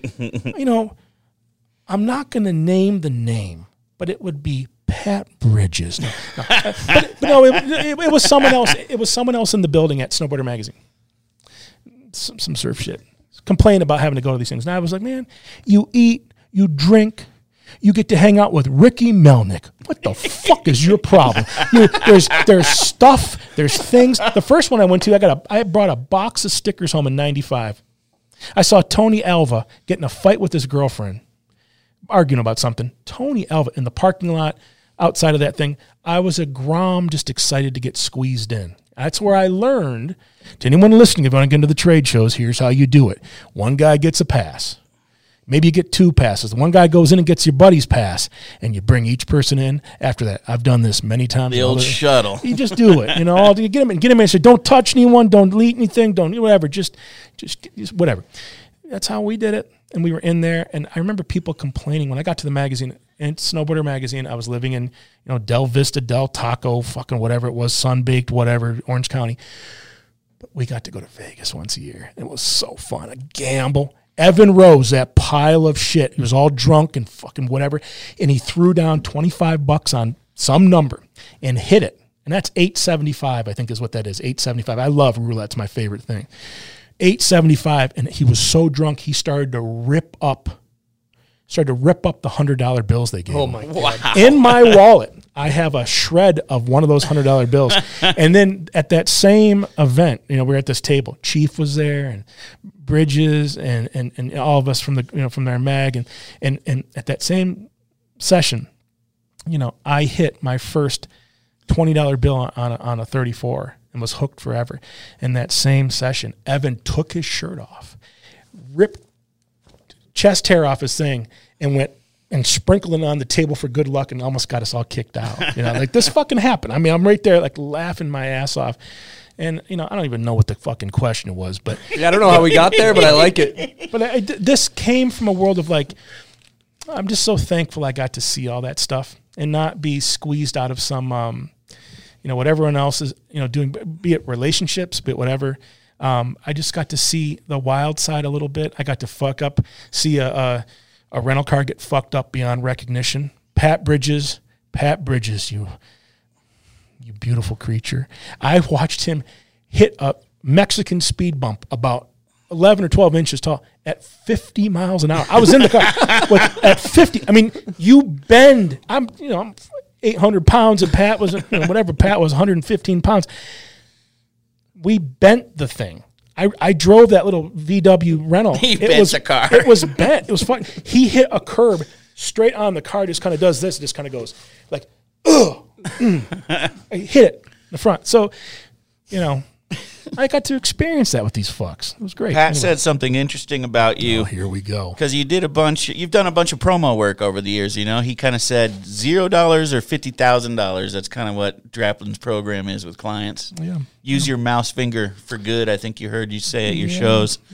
Um, you There's- want to yeah. elaborate on how that process works? Yeah, there's just the, the idea that like some of the greatest stuff I've ever made came with a big asterisk of like, there's a chance we're not even going to happen. That comes from skateboarding and snowboarding, because when I got to go to that first trade show and see all that stuff going down, there were all that was in the sea of like, member '95, and how old are you, Easto? I am. Uh, I don't like to date myself on air. Paul or editor, let's cut this number out. Uh, So that's three. I thought you were up closer to my age. So that's three years difference. Because the idea is, if you said you were fifty, because we're coming up on fifty, my my set, right? Um, if were you at the trade show in '95? yes. Okay, okay, Since almost everyone since '93. okay. So check it out. So you were at the trade show in '95, doing it up. There were like 500 snowboard brands. Yeah. Shove it, skate, shred, slam, slam. You know, every, 20 S's. I remember, and I got a sticker from each one of them. And we're just excited, you know, to be around all this cool stuff, you know, and and that quickly, you know, got eaten up. And it was just like, if that could happen there, how did those things start? You know, well, they weren't even with budgets; they were just on a whim with a bunch of buddies. So I got to see that. So when it, when someone come to me and they have the kind of tail between their legs, like "Ah, we just don't have a big budget, like that's just not a dirty word to me. I mean, obviously I can't pay my Wells Fargo rent and shit with little budgets, but why is that a dirty word? Well, Union started small, and it turned into a sizable deal for me.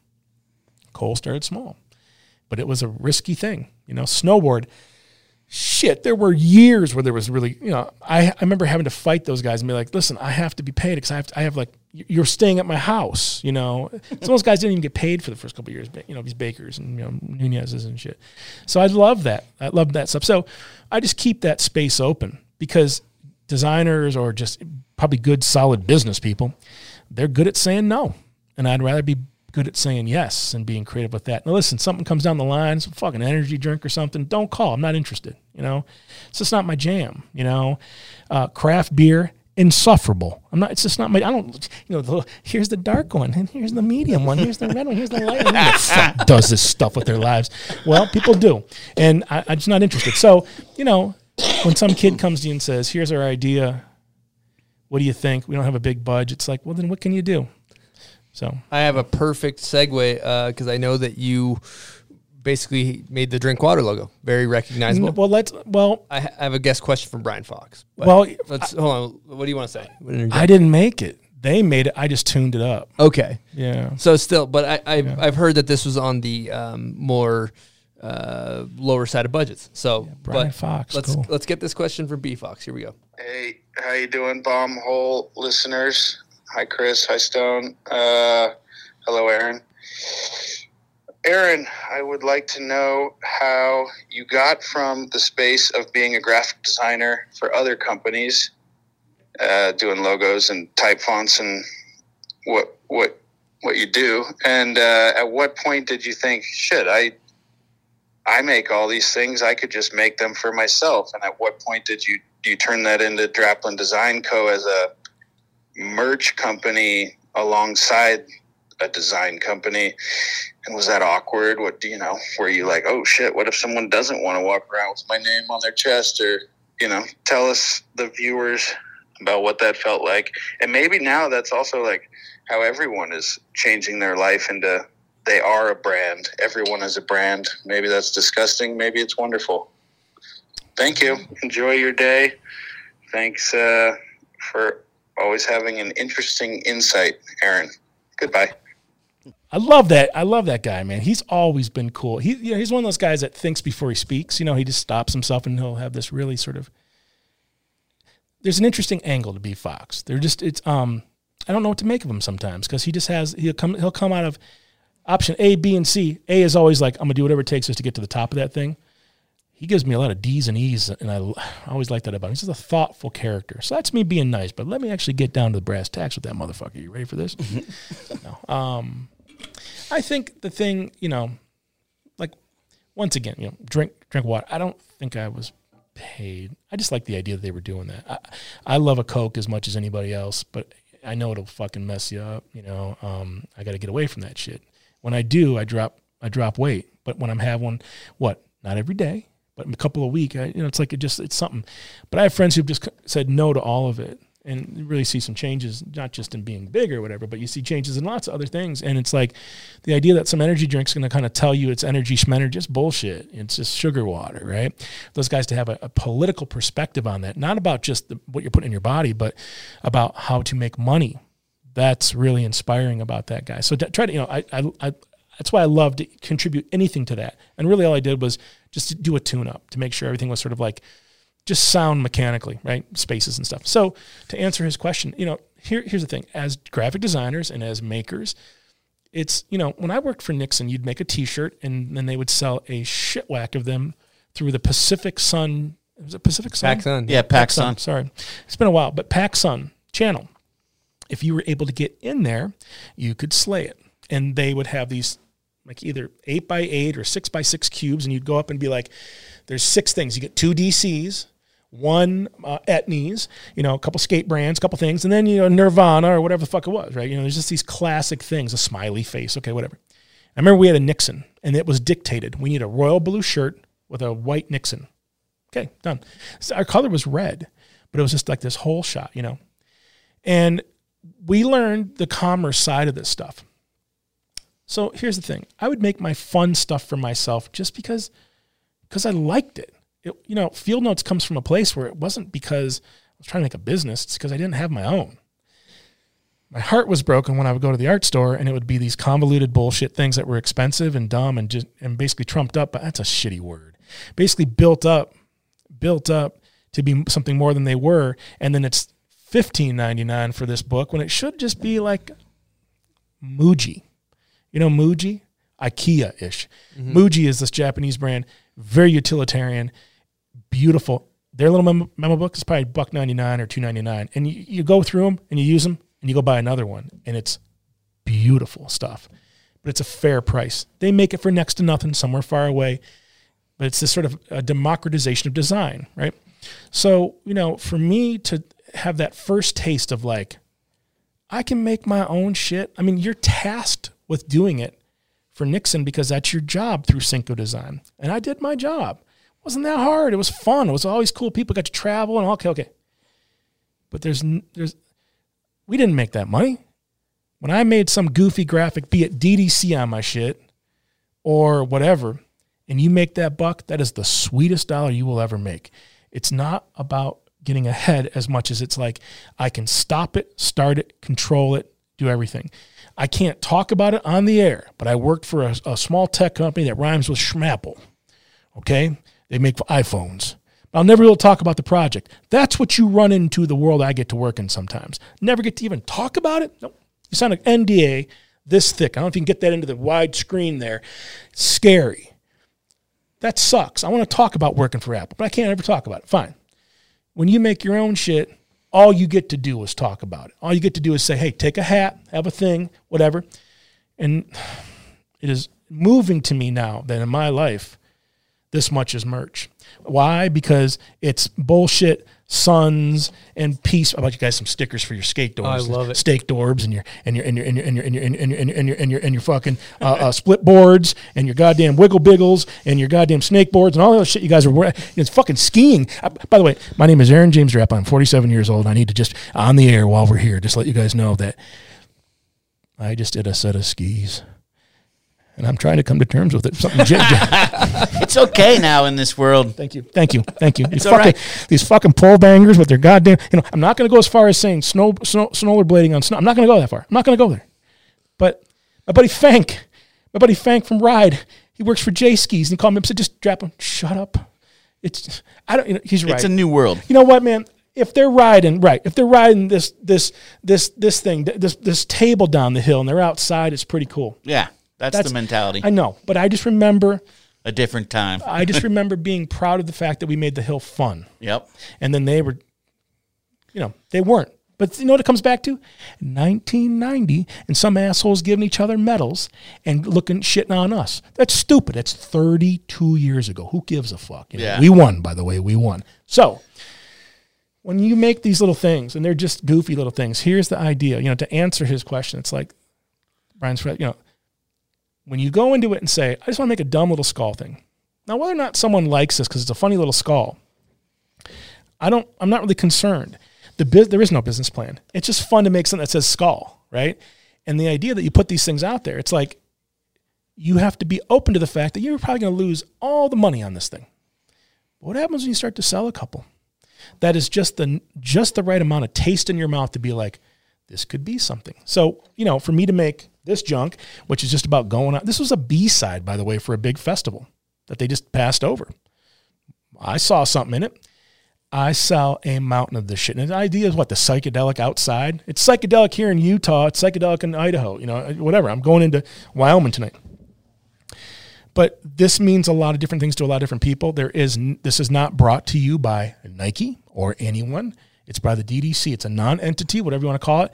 And I don't even have a DDC logo on it, but it's just meant to be like this most we used to make things like this. So when you get that blood the taste of that blood in your mouth of like I don't even have to work for snowboard brands. I don't have to work for any kind of brands. I can just be my own mess. And that becomes a brand in itself. And then your tenants are like saying yes, and your tenants are saying, I'm going to keep these things at fair prices. Here's where the rubber meets the road. These are two ninety nine. They're not five ninety nine. Now I go on the road with that. I got a you know van full of posters and shit out there because we're going to this big show in Fort Worth. Those posters are twenty five bucks at the show, thirty bucks at the show, whatever. They're not hundred and thirty bucks. Now I get pissed because this is where the indulgences come in. Hey, they're screen printed, aren't they, Drap? Oh, they're fucking screen printed. They're lovingly toiled over by whatever. You know, yeah, oh yeah, they're lovingly toiled by my buddies at Seizure Palace. Oh, they're made by one of the greatest living graphic designers of his generation. Whatever, fuck, get past it. I made it, whatever, gives a fuck. By the way, kicker, it's fair price. Because you can take any one of those right there and start adding ones and zeros. I don't do that shit. And I have built an empire, small, on ethical pricing and ethical hopefully behavior, you know, and how to just say, you know what? I don't, this is dumb as shit. Pizza slice, you know, but you're going to put that on your god, that big triple chamber graphics bong you have at the house. And, uh, you know, your, your, be- your better half has to pull the So car from true. What a six feet away. perfect place for it. Whatever. I, I, I, I got to get into that stuff because, you know, I, I, I, I see these guys with the vape units and shit and the little, little blue lights. I, I, I, I just want some, like, I want some little fun thing to stick in my mouth like that. But this was just because I love a piece of pizza. but here's the thing When your 45 year old fucking buddies, your 47, you go, Draplin, another goddamn, you know, like what, what, what is this? You know, listen, when an eight year old comes up to your table, merch table, and he's like, Dad, can I get the space shuttle? Because he just learned about the space shuttle. That is the fucking coolest thing going. Because it's not about hip, cool, ironic. It's kind of ironic what I do, you know. Why work for a client when you can just not necessarily rake all the money in, just have complete control, you know, and make little, you know, goofy little general things like this. When you see it become something for someone else, that's really exciting because that's what you're trying to get to.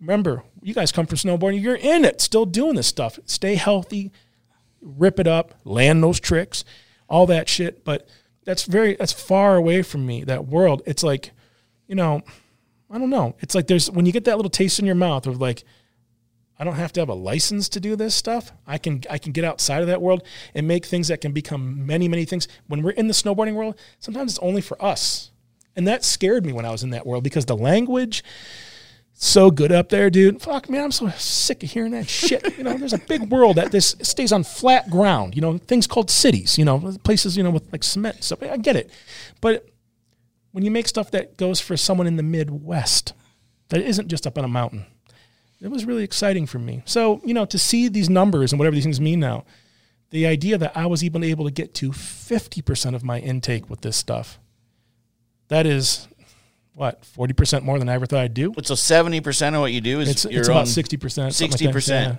is and merch. then and then what you know the idea is when you start picking them off, then you get a big old field note in there. The crew in Chicago, thank you. You know that's Are you still part of Field Note? Yeah, yeah, yeah, yeah. Um, you know, and then you get a big old Skillshare with all these classes and courses that I teach on the road, speaking, speaking, speaking about myself. I know megalomania, all that shit, but we were talking numbers. We were talking some of the privileges I've had and all the numbers. Before the pandemic, I was getting up to 400. I was at 455 or something shows I've done in the last 10 years. So if you break that down, that's an average of 45 shows a year, right? Sometimes two a week, three a week. Okay.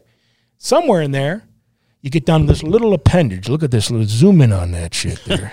you get to this little shit appendage, and that's called client work. That's my smallest thing now. Wow. And sometimes they are giant. Evan and I, Evan Rose, you know, uh, running for mayor of Burlington next year. I want to announce that- it right now. That's not true. No, it's not true. all. No, Fuck Evan Rose. Anyway, my D- DDC business manager, Evan Rose, we're working on a big project right now. I can't talk about it, but if we can get it, we'll talk about it. But He's your business manager. That's awesome. Here's the thing: when something comes in that's too big for me to wrap my head around, I bring in the big. Bring in. Evan. because Evan knows how to do it. He did it at Burton for all Yeah. those years. He just knows how to. He sees what I don't see. I you know go right into all this nerdy design shit, but um, Evan, yeah. So we've done a couple big jobs that way, and then he takes a cut, and he continue. He works for the Sanders Institute, Bernie Sanders, you know, Senator Bernie Sanders. That's what he does, and, and works for that team in Burlington where he lives. Um, but I bring him in, and we knock these things out sometimes, and it's like that just gets away from me, you know. But it's like that is still within just one little knuckle, pretty much. The rest of this stuff, the manifesting. Here's the fun part about this: to do something like this, to do stuff like these, when this goes to a church, and we're not, we're, they don't say the word motherfucker like the rest of us do. It just goes to some general idea of saying, hey, be nice to each other. It elevates past the world I even know. Or goes to some youth group. That's pretty cool to see the power of this stuff, right? So I do a lot of those things. And on top of that, have the ability to just say, here's the graphic, print as much as you want, strip the DDC off it. I just like the idea of putting a heart out into the world just to give this to a what? A six year old? Who, by the way, is going to change the world because they're going to get past all the fucking garbage that we were given, right?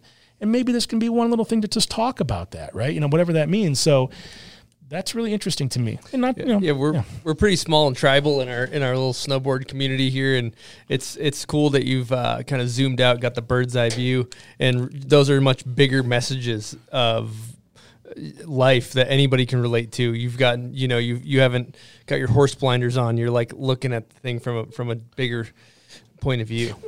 and maybe if you if you scoot, I mean, sure, that's me getting a little grandiose, right? But if you scooch back in for a second and say, wait, I just want to make cool merch and mm-hmm. sell cool merch and just call it, that's okay too. Because sometimes it's just that. So, like, you know, we do these merch shows in Portland, where it's just people getting a little buzzed, having some, you know, $17 pineapple drink. you know, and by the way, why is it people who ask for a deal? You know, the stickers are three bucks. It's like, you know what? You get five of them, 10 bucks. Who cares? You know, whatever. Everyone who always asks for a deal is always carrying some seventeen dollar pineapple. And then you go a little, fur- you, you look a little past it, you know, and you kind of go, "You're wearing a fucking two hundred and fifty dollar Arc'teryx jacket. No, no, even better than that, a four hundred dollar Arc'teryx. You get the fuck out of here. You know, Looking for a discount on a well, I just kind of say, you know what? I'll just give to the next kid, Herbie, whatever you want. Watch, buddy. Grab it, pick it, you know, and just walks away with some free shit. I'm going, to get out of my fucking table because, you know, Get some, you know it's, it's fucking weird. like it can just be that sort of immediate too, because a lot of people make their living that way. So we, you know, I, I like to have, you know, all across the board. It's like I have a new website coming, and you get to see everything for the first time. My website was built in 2002 or something. It's old, crusty, but still generates this much out of my mess with PayPal links. You can't even find the shit. Guess what it's going to work on? Are you guys ready for this? Some 2022. It's going to work on phones. How about that? you know what else is going to work on, man? iPads. How about that? So we're in trouble. It's going to be cool, and that's I developed it all summer long with my buddy Gonzo out of Gresham, and my little my little Moonbeam Lee. You know, is doing all this sort of um, the sales side of it because she does all the merch shipping for us. Can we keep our lives small?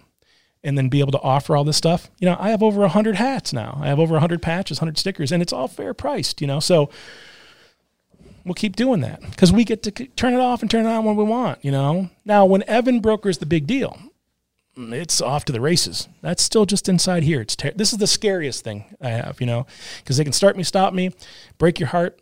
I just had a job fall through the cracks that might have been upwards of 200 grand. I'm not saying that. It's a big boom, you know. I don't know.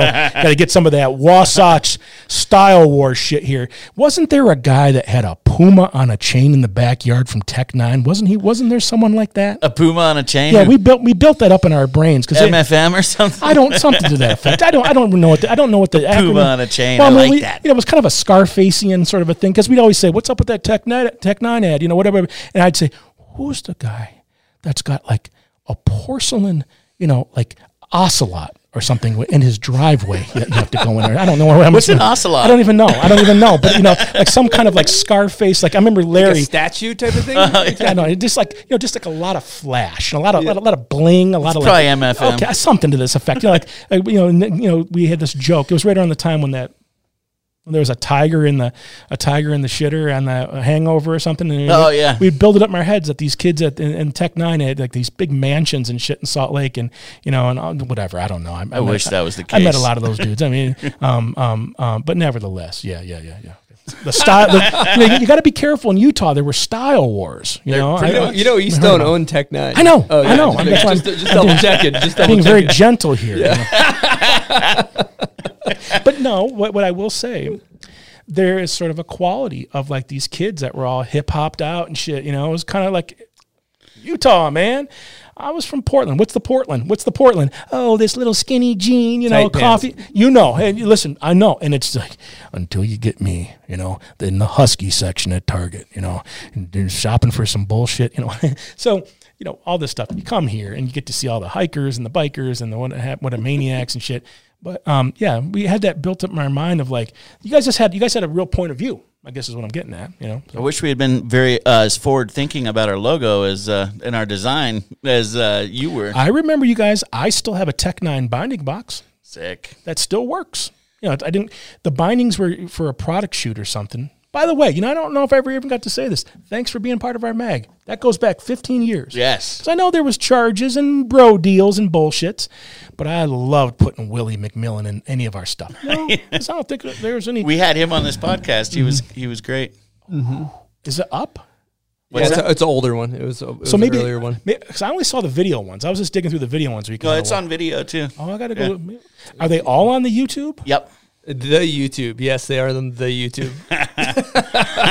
I'm not on it. I mean, So- you, you can see a bunch of DDC shit, but I don't have like a channel or nothing. Anyway, So here we go. We we got uh we got a couple more things. We got Okay. uh, staples of the show that we always do. One of them is uh, name that video part. Everybody's got to play. okay, let's do it. What's your confidence uh, level zero through ten? For what kind of a video part? Shred? Snowboarding video Oh, part. fuck, man. I don't know. It's, it's- every kid looks like Icky Kaka from Finland to me. You know, I don't give a who are these new names. You know, well, he was going big one year. Ika Backstrom. no, just Pat would always come up with these names. Oh, fuck Pat would come up with well, these just, you know, some new kid. You know, Pat. By the way, Pat Bridges.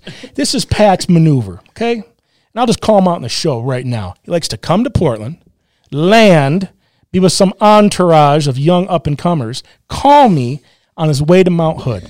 That's the first one. Or call me as his plane's taking off. So thanks, Pat. I'm three miles from the airport. Thanks, Pat Bridges. Okay, anyway, what's the, what's the, play the Okay, part. here we go. How do we do it?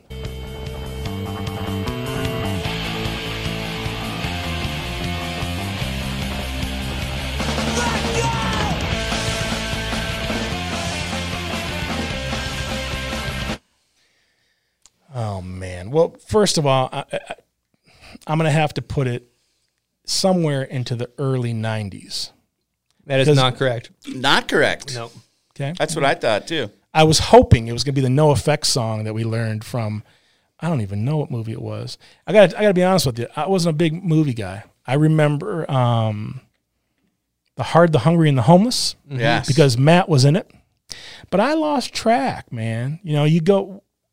We we weren't watching that shit out in Portland. We didn't even have a. It's very fashionable, in you know, in, in the Northwest to say I don't even own a TV. You know, but we didn't really. Ha- we didn't even have one, and we didn't. We didn't. We saw them at um, events, but I lost track of all like the Mack Dawgs and the politics, and I lost track. I might have been better to find a Whitey stuff, not because we kind of got to know him, but friends would be in it. Yeah, But I- what, what, yeah, when is, what's that from? So that is uh he actually asked a guest question on the show already. Maybe that'll help.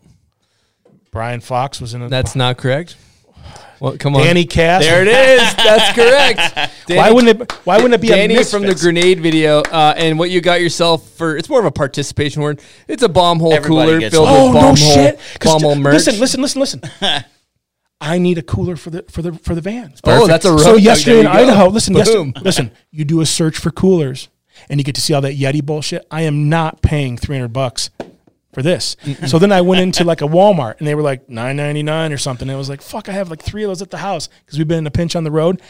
I'm gonna use this. There By it the way, does this come with a receipt? it's got some thanks, merch man. inside too. Yeah, yeah. So that's uh, we got So some mugs, excited. Some uh, you know all. The, oh, the top's got the you got the top this is the switch. Look at- Everything's available. Bombhole.com. We got. Oh, look at this Look at His that! eyes light up. Hey, look at that! By Look the at way, that! let's just just chill out. When I go over those Rockies and the van's going, toot, toot, toot, this is the first thing going out the fucking window. Oh, So I yeah. just go over the Rockies. Fucking, Look at Wow. the air freshener. Look at the air freshener. Stony Buds on there in the. the back. so Yeah, wait, that's this is where you we, we do a little segue into all this cool merch you got. Yes, this is. You can plug it. It's all available at bombhole.com. Oh, that is the crotch of Dave Doman. I know that from a mile away. I've been right in it. Oh, look at all this cool shit. Well, so yeah, man, this is cool. Well, listen, man, if we're you know, if- oh, I got a, oh, I got a beanie and a hat. So I don't know if I could do this hat. Yeah, I just no. want- my head is. Yeah, no, let's- gro- no, I- let's be this honest. is sweet. I got a bomb hole beanie, man. Now, okay, now what do these go for? Oof, I think twenty bucks. Yeah. something like that. Twenty Just shut the fuck up for a second. Listen, people. ish. They're twenty four dollars. 24. What'd you pay for your parking today? What'd you pay for that pack of cools? What'd you pay for pay for, you know, it's twenty dollars. Have a little pride. Get the goddamn now. If I I'm gonna be checking with the top brass here. And if I don't see at least a hundred sold from this, I'm gonna be pissed off and I'm gonna get all the names. So get one, okay? Now that's called the hard sell. Wow, that's great. You threaten Hard sell. we got to come with a different angle. We got to come with a different Yeah. angle. Oh man, well, oh socks too, man. Cool. I, I, I saw these when I was digging around last night. These are cool. Who makes your socks? Uh, those are a, com- a company called Fuel, local company. Yeah, Got- a guy I ride I'm- dirt bikes with. Actually, I'm going through. Uh, I'm going through some. Your girl might like that style of hat. I'm gonna. The whole thing's coming. This. I'm, I'm You can bringing- dig through. We'll go through the, the You're warehouse see me- after. we'll take you to the You're gonna see warehouse, me see what on- you like. on on 2200 North this afternoon. you guys know why the streets are so wide in Salt Lake City? Why is that? that? To turn a stagecoach around. Oh, really? You didn't know that? I did not know that all my years here. You know, you know, Mikey LeBlanc would probably know that. You know, but. Uh, So we Oh, got to. yeah, we got one more. We, got to do the uh, Name that video part. pub. Oh yeah, this one's for the listeners too. Here we go. Uh, so you don't answer this one. This is for. Listeners This is kind of like a little listener interaction. They if they know the song, they get to comment in, and they get a little prize pack drop. on. So here we go. cool.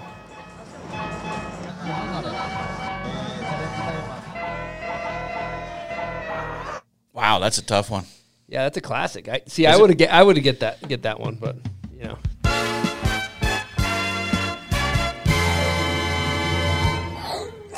You know what that does, Draplin? It, it also we feel as though it kind of preserves the culture of snowboarding a little bit. You know, makes people think about the old the old times. Well, check it out. Do do people get those? Yeah. Okay. Wow. Yeah. I mean, 'cause- Yeah, 'cause some it- kids go and like before they even watch the whole thing, they go right to that section, Yeah. and everyone gets a. Well, well, there's a tell me- winner quick. Well, tell me this much. Um, there was a distri- distribution company called Ally up in Portland. Yes. That did all of them, you know, or, or some of the big properties, you know. And I remember making like a catalog for them or something. But can you even get all the old Whitey videos everywhere or somewhere? Um, I think Whitey some- Kingpin still has a I mean, site. I mean, we'll just say anything for that matter, because you know, in '95 when everyone was making something, where is you know Pat would know this, but where is an archive for all that shit? Because I mean, I want to go watch some of that. I don't need the DVD.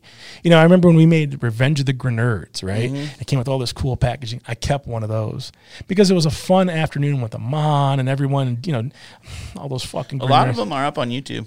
Okay, good. Yeah. good. I think people bootleg. Like, Yeah, they bootleg and put okay, them up. well, yeah, because the idea is like, I wouldn't even know where to find. I mean, you can go, I guess, look hard, hungry, and homeless. That's from, up. That's from like '91. Yeah. like probably first of all, it'd only be on VHS. It's you on know? YouTube. I've watched Okay. it on there. We've linked 'Cause, it I in mean, the show notes. I- I'd want to see. I'd want to see just Hale's part because Yeah. that that was some of the elixir that propelled. That's what got me out west. That movie. Where are you from? I'm from Vermont. That's right. Yeah, Colchester.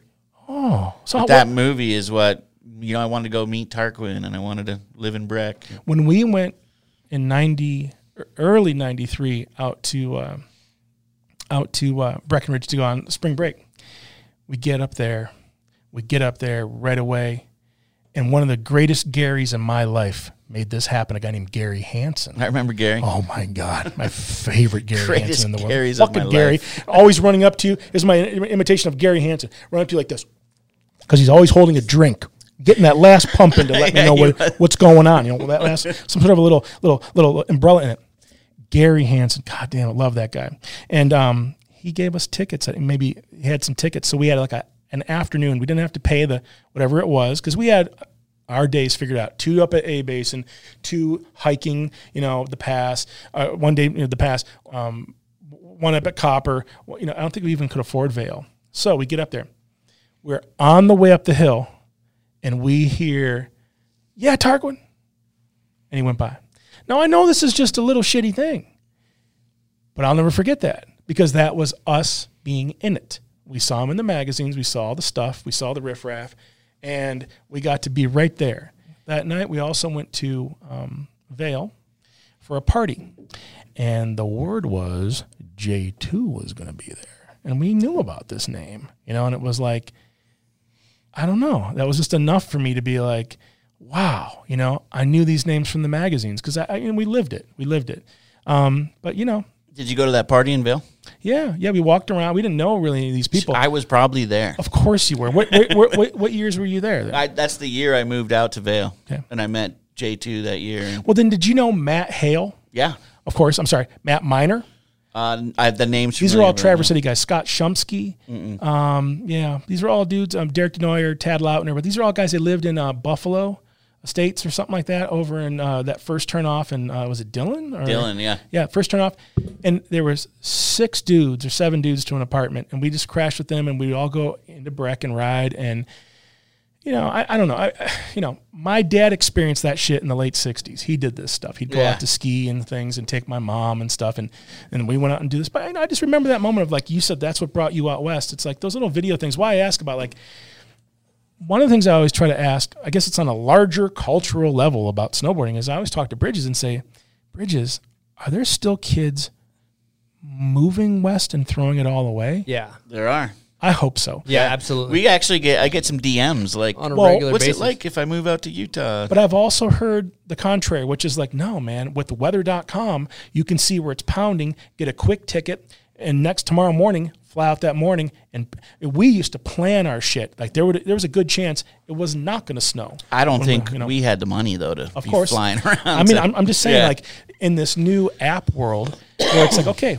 why fuck around throwing it all away and going to the next hotspot, Tahoe, Jackson Hole. You know, all these things shift. I remember when Utah was a place. Yeah. You know, Jess Gibson came here at that time. My buddy Jess. Robot food. Yeah, man. You know, Jess came out here, and that's what got him here. We're about the same age, and you know, but these things shift. So I always wonder about that because I just hope so. Because not that it was cathartic, but it did teach me that there was a big wide world. And I, I mean, I, I know it's going to piss all your East Coast listeners, but you know, you got to get out here where it gets big because things change and and the speed changes. One of the biggest things I remember at Bachelor, the the girls went just as fast as the dudes. It just wasn't the same back home. It just wasn't the same. It was badass. They were just hauling ass, and we better get our act together. So when I went home, everything looked small, and we were hitting jumps in ways where it's like you don't just hit the jump and then hit the next jump. You you you, you gap the two because you start going fast. You know, Mhm. you learn that confidence. And if you know if any of the little rats are listening here, hey, you got to go and you got to go try that because you it's never it's never going to taste that good when you're 42. If you're 22 years old and you take a year off of school, take you you know six of your buddies and go try your hand in a Telluride or any of these places we've talked about because there's just something about that. You know where we saw it? Hot Dog the movie. I remember that movie. Of course, right? classic. Yeah, I mean, just the idea of like, what? How do you? Where do you even get a job? And how do you do it? And how you? You know, we figured it out. I remember kids having to go back home, their tail between their legs. We never had to really do that, but um, it was just such a quintessential part of my youth to go out there and be afraid. I remember we got out there, we couldn't couldn't find an apartment in Bend. We had no references, a little bit of money, nothing. When we finally got our apartment, the guy made us sign a lease for a winter, and we had to pay three or four months ahead of time. Luckily, we had it between the three or four of us that jumped into this place, and we were in, and we were in. That night, we drive up to Hood for our first time to Mount Hood. And we're just new off the boat, right? We go up to Mount Hood that night, and there's a place there called the Thunderbird Lodge, right? So we're up there, and that my buddy Derek, who brought us out to Oregon, you know, from Michigan, he gets out. He's a Morrow rider at the time, uh, some kind of a you know I don't know a rep rider something like this, and he's on some team out there. All of a sudden, he's that's our connection. And that night, we got to stay at the Thunderbird Lodge. We met Jeff Curtis, so cool. We met Robbie Morrow, so cool. Todd Franzen, you know, and I is he? oh, Is Yeah, he, I think he's doing oh, better. Okay, okay, okay. Yeah. I've, I've just heard a couple little, you know, little little things here and there, but we met these guys that were in magazines. And Robbie Morrow, he slept right on the ground next to me. I slept near a closet. He slept in the closet, whatever it was. He didn't get one of the rooms. He was just another dude with us that night. I'll never forget that. That's cool. He was running the thing. He just crashed on the floor. We got to meet him, and I know if I talked to him today, he'd still be that same Robbie Morrow. I got, to I got to look that guy up. Yeah. You know why I talk about this? It was all happenstance for us. You know, if we would have met J two that one night when at that party you were at, whatever they, whatever that was, you know, it's all just these quick things. But I remember them, and you got you got to go find that shit, whatever that is. You know, I hear about people doing it with rock and roll, people doing it with tech, with all sorts of shit. But if you're a snowboarder and you love that stuff, go do this while yeah, you that's can. how you get the foot in the mm-hmm. door. Life changing moments. well, kids will ask me, "How do I get a job in this stuff?" And it's like, man, you got to go and at least learn the language. yeah, that's the out there. biggest question, right? How do Yeah, I get Go a meet the people. Yeah, you got to meet meet, the the people. people. If you- Immerse yourself. If you're one of those guys who are able to, you know, be the Ripper who can do this into his 34th year, that's amazing. I'm gonna look all your shit up now. You know, oh, he's got I, a lot of stuff. This guy's got an X Games medal I don't even really in the streets for Okay. street riding. Well, Well, uh, we, we let's, let's thank you. I appreciate well, I it. mean, what, I mean, well, but see, I, I'm not used to that world anymore. Because you have to understand, when I'm around Danny Kass, I was like, Danny, you got a foot away from George Bush. Take a little pot shot. And he was like, Draplin, you know how many guns are fixed on you? I didn't know how many. That's how naive. No, that's a good thought right there. I just remember being like, just we got the shred with Danny this just a couple months ago. He's and back ripping. He's just ripping. Well, of yeah. course. I mean, I know there's been some some roller coastery there. Yeah, I've heard a couple little little spiffs and niffs and things and whatever the hell. I hope he's all right. Of course, He's You know, I still try to keep in touch with my old buddy Matt Kass. Will be a brother forever with me. You know, brother, brother to me. Um, but you know, the idea that like I just really like to sort of evangelize this idea of like going with your buddies and just going and throwing it away. Get a job at that place playing the Bob Marley. Do all that shit. Yeah, snowboarding needs that. It really uh, well. I hope. I just hope it exists because you know Pat will just tell me different archetypes that are you know and you know Pat goes deep. Yeah, It still it still everything. exists hundred percent. I hope so. I hope so. Because I, you know, I, I wonder if like with the, the magazines going away or maybe videos going away. I don't even know. Are there still videos and still parts? Yeah, oh yeah, those are still Okay, okay. everything's all still cranking. Yeah. You know, when I was in it with the boys making snowboard, I got to just glance at all and see the the the pulse of this stuff. Right. Well, now it's applied to graphic design, and I can tell you some of the different video series that are on Netflix and things, and a couple things I've been lucky to get into or whatever. But um, yeah. Anyway, okay. What do we got? Some dice here. So yeah, we got to pay the bills here real quick. Uh, time for the pub beer crap shoot. Here we go. Welcome to the Pub Beer Crap Shoot. Pub beer crap shoot. That's the Dave Chappelle saying clackety clackety clackety. Let's say this is pretty impressive. This thing. Okay, what do we what do we got here? So what you got here? The, oh, you got you found the dice. I've looked for the other ones. So uh, first of all, we got to talk about pub beer for a second. Uh, Yes. what's their motto, buds? It's cheap, fun beer. Well, if you're looking to go crush some can with the boys uh, or women or whoever for that matter, uh, and you're you're at 7-Eleven, you're looking at all the different beers. Make sure you pick up the pub beer. It's affordably priced. I, I believe ethically priced was the the verbiage that we heard uh, Draplin using. Yep. It's uh, they support the podcast. that this is out of Oregon. I knew Yeah, that. right yeah, they're 10, 10 barrels their parent company.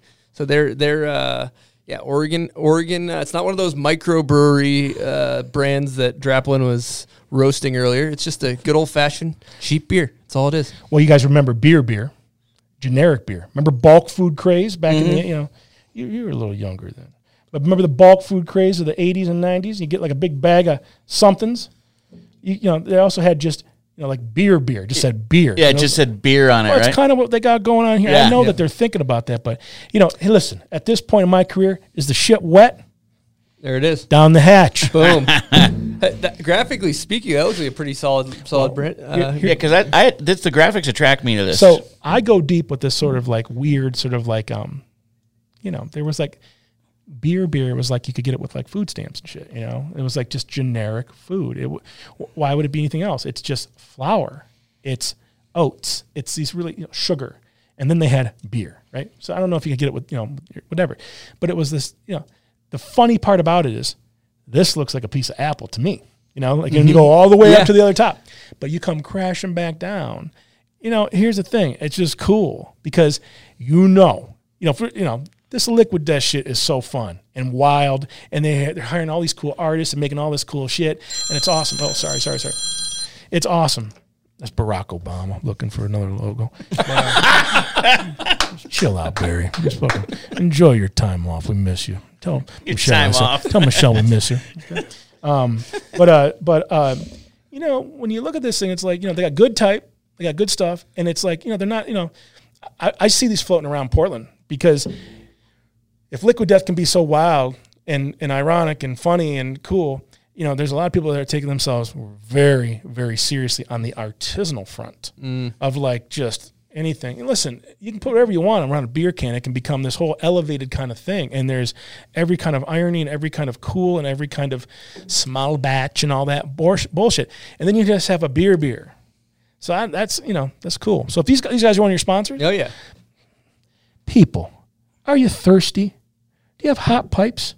You want something a little stronger than Liquid Death? Let me tell you about pub beer. I'm just I was sold. I was sold. All right, now Okay, what are we doing? We got you dice roll, here. you roll this, Rolling and, the goon and gear dice. Whatever it lands on, uh, you get you. You have to do something. Basically, it's like a game show. okay. A good strong five. Okay, here we go. Five. Would you rather have a tattoo designed by Grenier and tattooed by E-Stone, or designed by E-Stone and tatted by Chris? so you know, would you have him design it, me tat, or vice versa? I got to go with you. Do the you know you run the show with this. The, the, you, you're technical, but he brings the he brings just. I just like looking at you. I don't know what the, what's the word for that. I've always I've always just liked looking at you. There's just something. I, there's just something I don't. What what, what is that? What is that? You're making me blush. Well, I just you know you know like the whole like bridges. I can just sit and look at Bridges and just love him, you know, because he's Bridges. You, you understand? I get down to goddamn Bohunk, Southern California.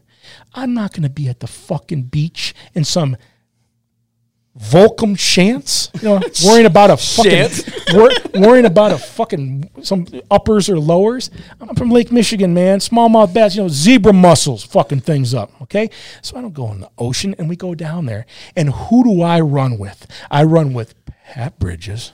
God, just a specimen, and Evan Rose.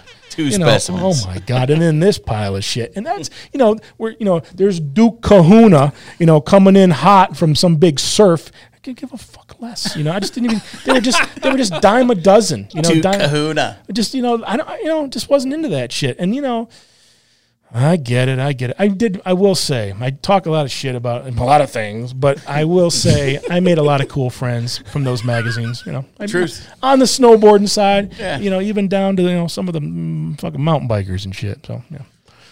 Holy How shit! How about a Patreon question? yeah, hit a Patreon. So, uh, Patreon question. These guys get a chance to send in a question in Yeah. advance. So, They make the show happen. We wouldn't be able to do it without the Patreon members. So thank without you guys. These guys.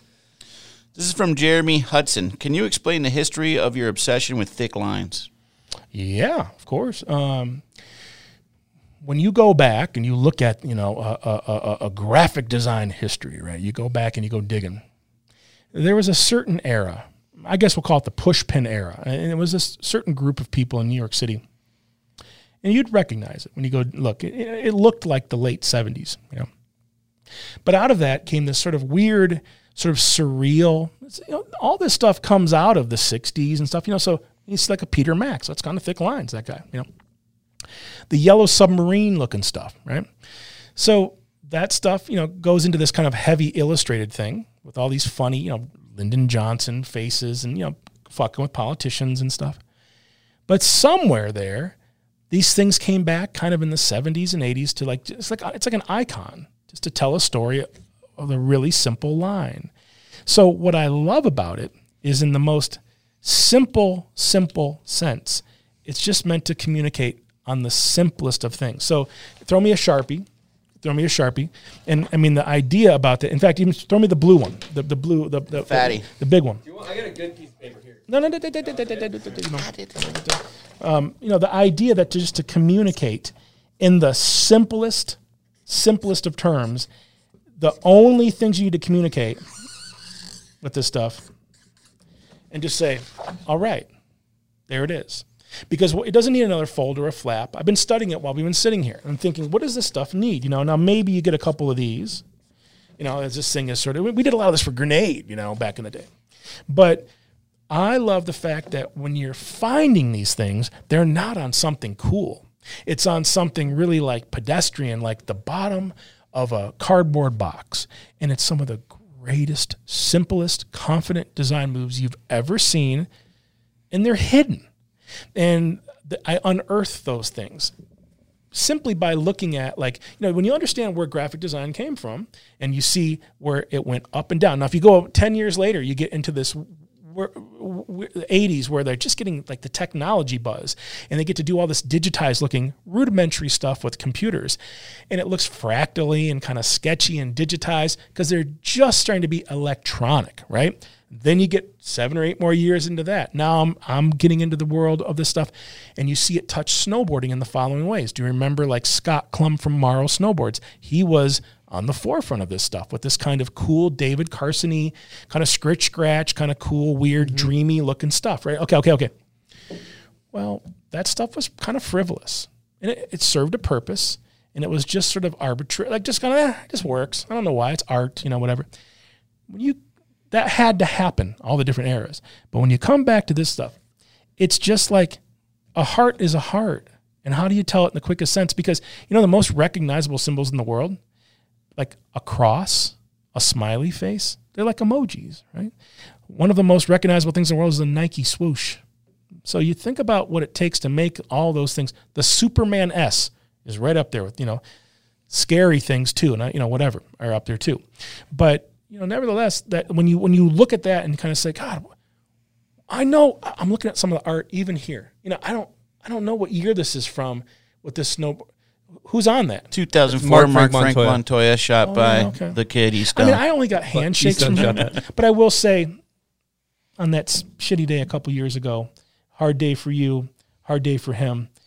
I really liked what he had to say. You know, I didn't I didn't know him in that context. You know, I mean that day for J two up there, but you know, like I- I look at this stuff, it's like, man, that's a pretty burly maneuver, sure, but it, you know, I'm looking around here, it's like there, you know, you're seeing thick lines happen in that shitty skateboard, you know, camera thing, because when you boil it down, it can be done that way. So I know we can go as far as you want in some of this cool stuff. Like look at the design of that boot; it's incredible. You know, lots of extra flair and goodies. You know, on a 32 boot there. I, I, I used to know those designers for that stuff when I worked at the mags, but you boil that boot down, what is it? It's a this and a that and a this. And it's like there's just something to that. And I I don't want us to be able to have everything be so awesome all the time, you know? And yet you'll see this in some of the coolest stuff like graffiti. Because it's just about streamlined communication. So a peace symbol, right? Hits you right in the face. So a lot of it is more of just a respect for restraint, you know. But I just love when you find it out in the world and you're just like, I just found one uh, on a on a on a big thing, and all it was was this, and it was Mount Lassen, which is some up in Northern California. By the way, that could be any volcano anywhere, right? And you can see it on my feed, and yet they got to it from Mount Lassen in 1977 or something. And I just love coming across that shit. Like the fun part about it is if I make a Mount Hood and I don't put Mount Hood on it, and then I go on a merch show in Boise. You just put it on the merch table, and the guy goes, "Is that Mount Douglas?" And you go, "Yes, it is." I made it just for you, Boise.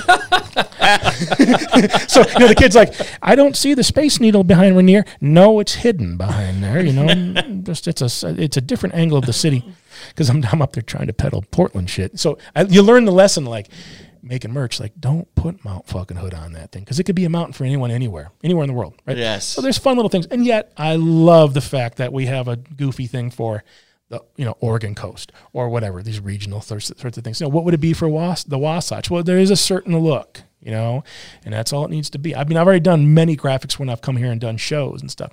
But yeah that's kind of the long-winded answer for why these things here's why just to boil it down i'll, I'll be done. You get surprised by it that minimal amount of moves to tell that kind of a cool story to be something for you and you and you different in a neat way. That's the power of graphic design. So, yeah. Love it. Okay, a couple questions. Here we go. So we have a little section of the show we call hot takes. Uh, so it's kind of you, we're going to try to keep this thing on the rails because generally they're quick answers. So let's let's uh, All right. keep that in the keeping that in All mind. right. Just coach me, man. Are you trying to say I go a little deep? No.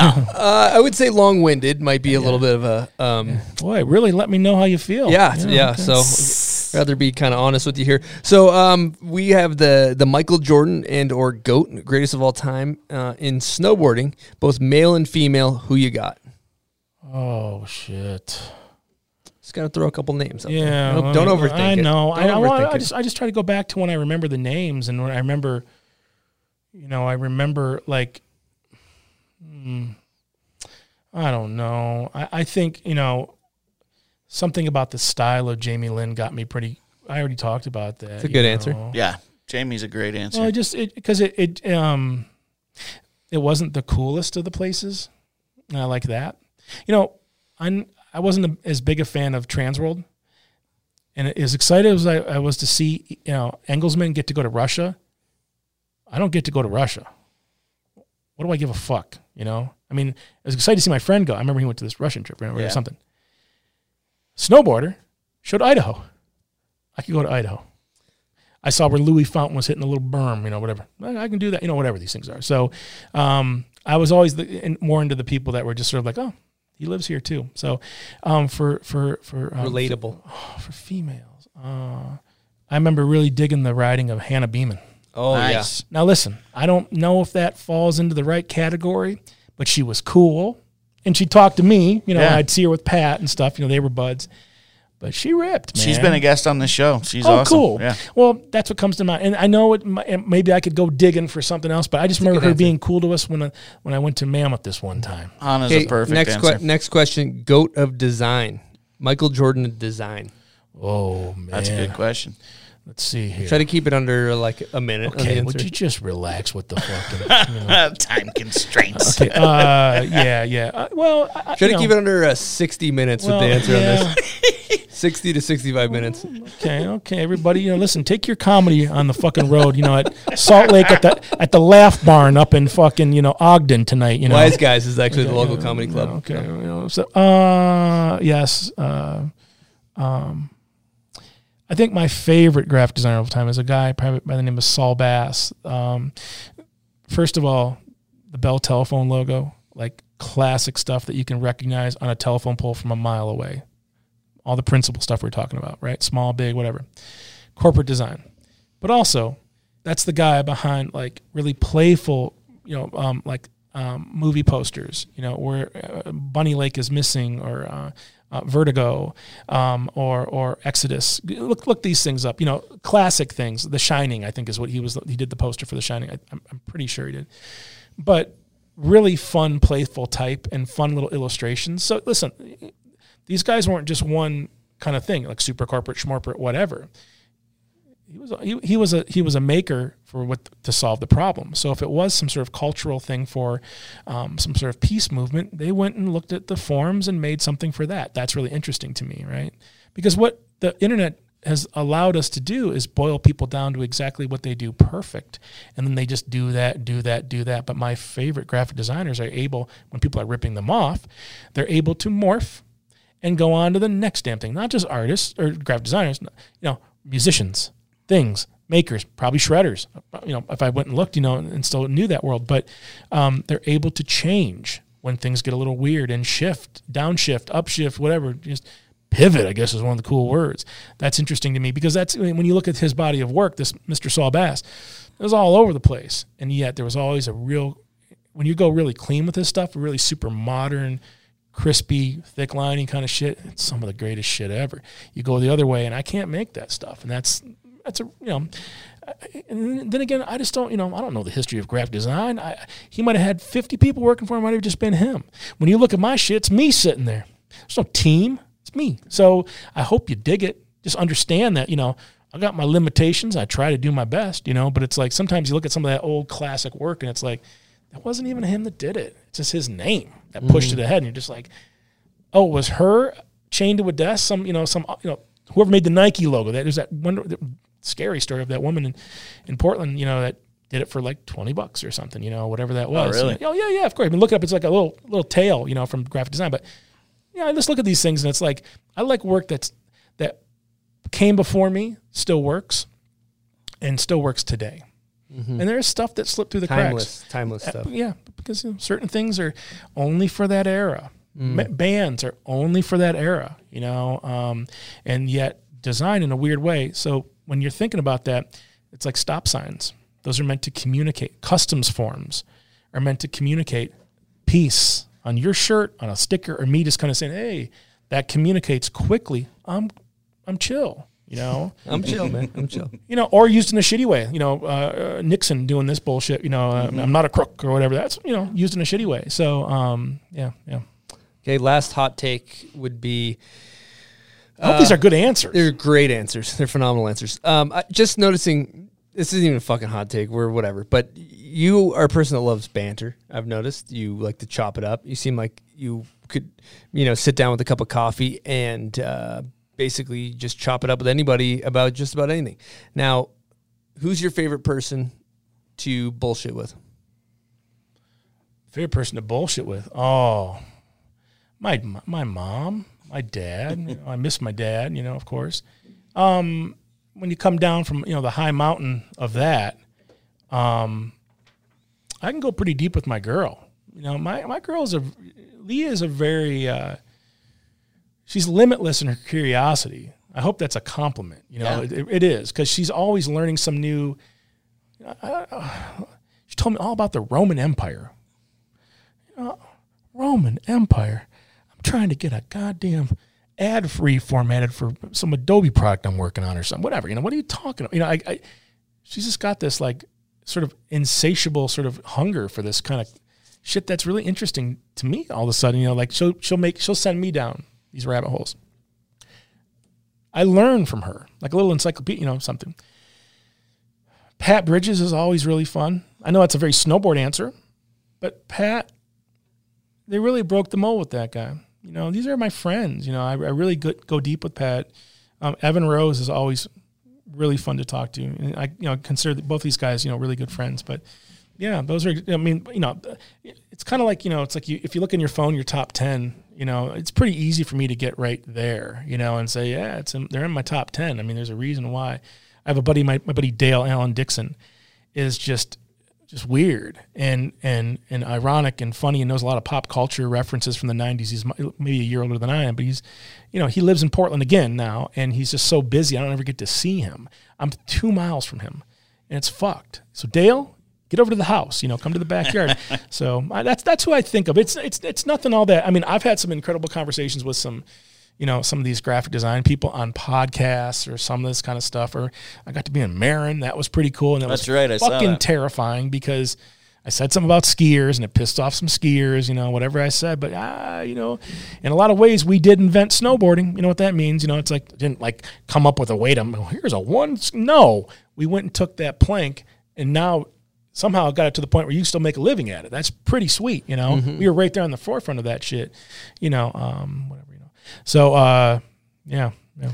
I, I get another. I get a little bit of a freaking. Um, I guess you know we normally steer clear of politics to be totally honest with you, but we're gonna get into something. That, I don't know if this is politics Oh, or not, shit. but here, but here we go. This is something I think is cool. I'm just curious about personally. So when I look at your graphic design stuff, I notice you have you have a lot of like American flags and things like that Yeah. in your design, right? And you appear to love your country in that sense. Sure. And it, and it's very uh, unpopular uh, to be patriotic amongst a certain you know especially like let's say Portland you know and and and uh and I I and you know you're very anti-Trump too and it's just kind of an interesting like I I just want to hear you elaborate on both of those Yeah. things and and and see where that goes. it's a it's a really tough one because right now and rightfully so the american flag is a sign of oppression to our own people own people who live here so we kind of got to put on hold because in the last disgusting 5 years since that motherfucker you know went on there for a game show it's been co-opted by the worst elements so the american flag used to mean this place of immigrants, possibility, fairness, equality, American dream. Not this, we're going to take it back to the old ways. And that is so thinly veiled of the ways of like cops beating you up. Keep on going. People being subjugated. Keep on going. Go all the way back. Fuck that America, right? Fuck that idea of America. So it's not lost on me that it's a prickly thing to show stars and bars. But my love for it comes from the idea, and I know that I am,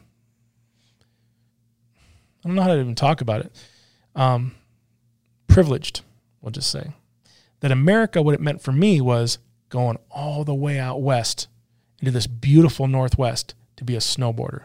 I got to work all summer long, wash dishes, take all that money out west, and spend it on snowboarding. Like, who the fuck gets to do that? You know what I mean? One of the things that scared me about snowboarding was the après quality. These are rich kids, man. You know, you run into it in the Telluride, like you motherfucker. You didn't, you didn't work all summer. Your mom, your mom and dad are just popping for this shit. I know you're not that. I just we a couple hours we've been bullshit. Pat Bridges is not that, but we ran into it, and I that's when I was just losing. I was losing heart for it. It's like you know, in our, you know, where, where I'm from, snowboarding for us, you just have to get the board, and then it's democratized. You don't have to have access up to some heli. Go all the way to the top. Fucking heli skiing. We used to have a broom. It snow a couple inches. You're East Coast. Push it over into one lane. Have a little booter at a you know golf course and hit a booter and get mm-hmm. have a car parked and get footage. You know, Yeah. I mean, th- we used to do this. My buddy Bry Elshire used to edit off of the television. Mm-hmm. You know, hmm? Sick. with, with a, you know, those like days? edit, you know, it was Yeah. fucking incredible. Oh, yeah. I wish he's. I hope he's got that shit somewhere.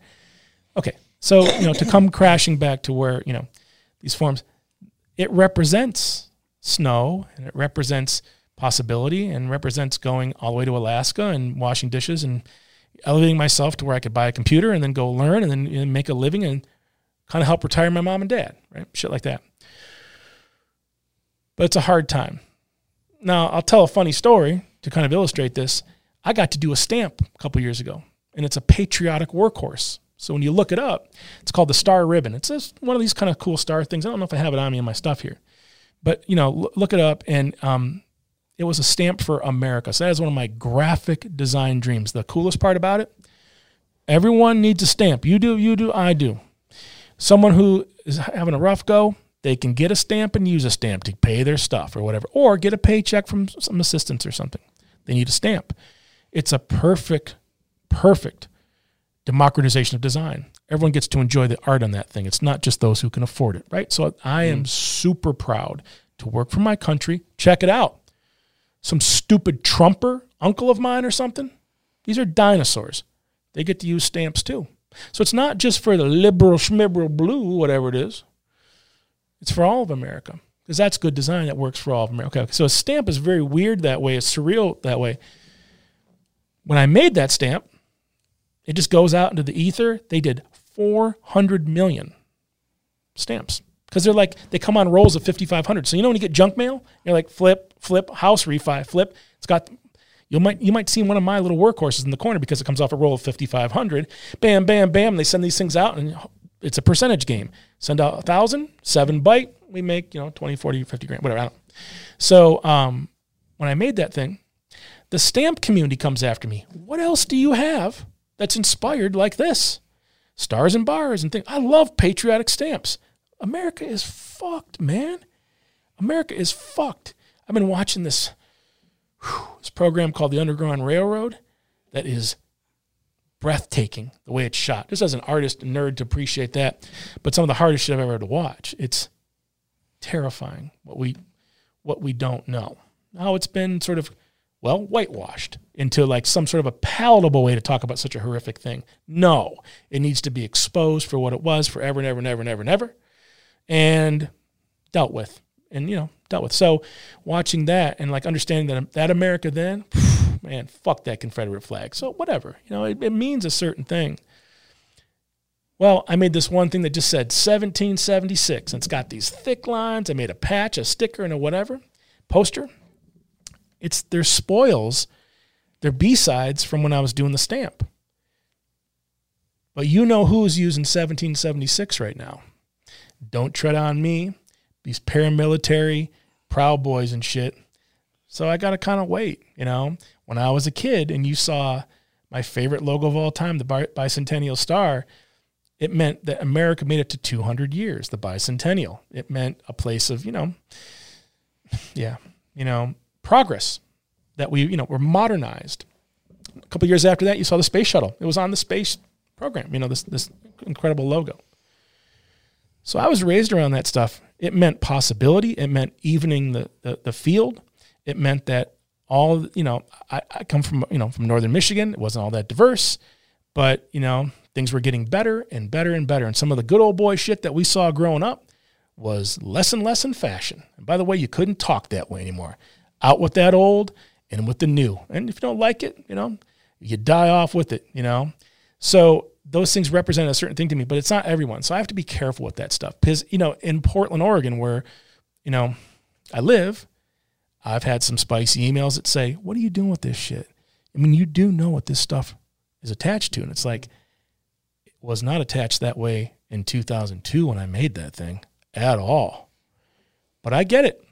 So, you know, I, I, it's just a really prickly thing because, you know, in the last disgusting five years, it's been co opted by bullies who hide behind it and use it as a weapon, quite literally, stabbing people with the, the flag and shit on the way up those Capitol steps. And I don't want anything to do with that shit. I'm ashamed of that stuff now because, you know, America for me was somewhere where our ancestors came here from Poland and could find a better life. wasn't easy, but that's well, at least our story. My next buddy over, America's pretty shitty to his family. So, you know, um, there's been political things made with that stuff that are really interesting and that you see people, you know, change the colors. and I love all that kind of stuff. You know, um, to be more multicultural, to be more, um, um, yeah, shit's changing. You know, shit's changing, and I, I have to change too, and I have to be sensitive when I make those things, because also what happens is you get this kind of sense of people like, fuck it, I'm showing it. You don't like it. That's kind of the same thinking with some of these other good old boys. You don't like it, love it or leave it. Mm-hmm. No, I can change. And maybe we ride this this barbaric stubbornness out. You know, this barbaric lack of creativity and this this this just low hanging fruit of like the other. I don't like you because you'd vote this way. You know, this low hanging. It's easy. That shit's easy. It's just dumb and tribal. We ride that shit out, and maybe it can get back to this place of like, all right, we got past those fucks. Now it can mean again that you can come here, you can get help. If you've been fucked with for generations, this thing means you're going to get some assistance. We're making right on some of those things. But hey, you got to go put your time in too. You know, not, nothing's quite a free ride. I know that's very idealistic, but my mind goes there. But also, you know, it just hurts to have someone say, you know what that thing means to me? I'm a vet. You know what that thing means to me? It's just like, oh, fuck, man it's some stars and bars that say America. We all live here. It doesn't say this. It says this. Mm-hmm. So, yeah, it's that, that's a really interesting question, and you see me squirm because I don't know what to make of it. It's like I made all that 1776 shit, and a buddy was like, "I can't believe you're making this," and it was like, I wanted to make merch for the stamp community. Mm-hmm. But I think that was a extremely, extremely eloquent answer. Honestly, I think that was really, really well. Um, you, you, that was you perfect, perfectly answered. Buds, do you have a Patreon got question? Uh, just another personal question. Personal question, yeah. So, uh, you know, in the in the graphic world, your style is very recognizable. You know, it's I can see something and know that you did it. Um, Thank you. And as you talk about, you know, you're one of the graphic designers of our time. Is there a name for your style in the art world in the in the graphic community? Oh, I don't- uh, and maybe- if not, should we, should we name it? I don't know. Big Big D style. I mean, what are we talking? you know. I Sure. get, I, I get, yeah, it's, it's hard to think about because you see people bitch about it, like, oh, you're doing just that Draplin thing, and it's like, whoa, whoa, whoa, whoa, whoa, there's there's a little more to that than maybe what, but that's just me being defensive to my own shit. Well, first of all, you want to make things that people like. I, I don't know if I have a name or a movement, but um, I will say this much: is one of the greatest answers I ever gave when this kid, very earnest, on a podcast, said, "So, Aaron Draplin, what is your legacy in graphic design?" You know, and I said, "Well, I want to be a skin tag on graphic design. I want to be a, I want to be a mole. I want to be just a crusty little little something you have to pick off of graphic design. I don't I don't need to be rooted in the middle of it, you know? I can just be this weird little thing that got away with it. Loved his buddies, took care of the people around him, took care of his family and enjoyed it along the way, you know? I always talk when on these podcasts or on the road, remember stereo equipment and there's like the equalizer. All the buttons and shit go up. We don't you have that on your phone now? It's probably an app for that. I don't know. But i remember dinking with that stuff when i was a kid. And you know it, i look back at my career in these last bunch of years and it's like a lot of the things were pretty high up as in i got to work for people i loved high up i made good money up you know when you do a job and they're like, by the way, we have a quick turnaround, it kind of goes down low. But you just have to roll with it. When I get to look back at whatever goofy little legacy and I make all these jokes about being, you know, some, you know, some goddamn, you know, pimple on the ass of graphic design, I'm just not concerned with trying to like root myself into the middle of it or whatever, because I know I got a little part in that thing, but that was never supposed to happen.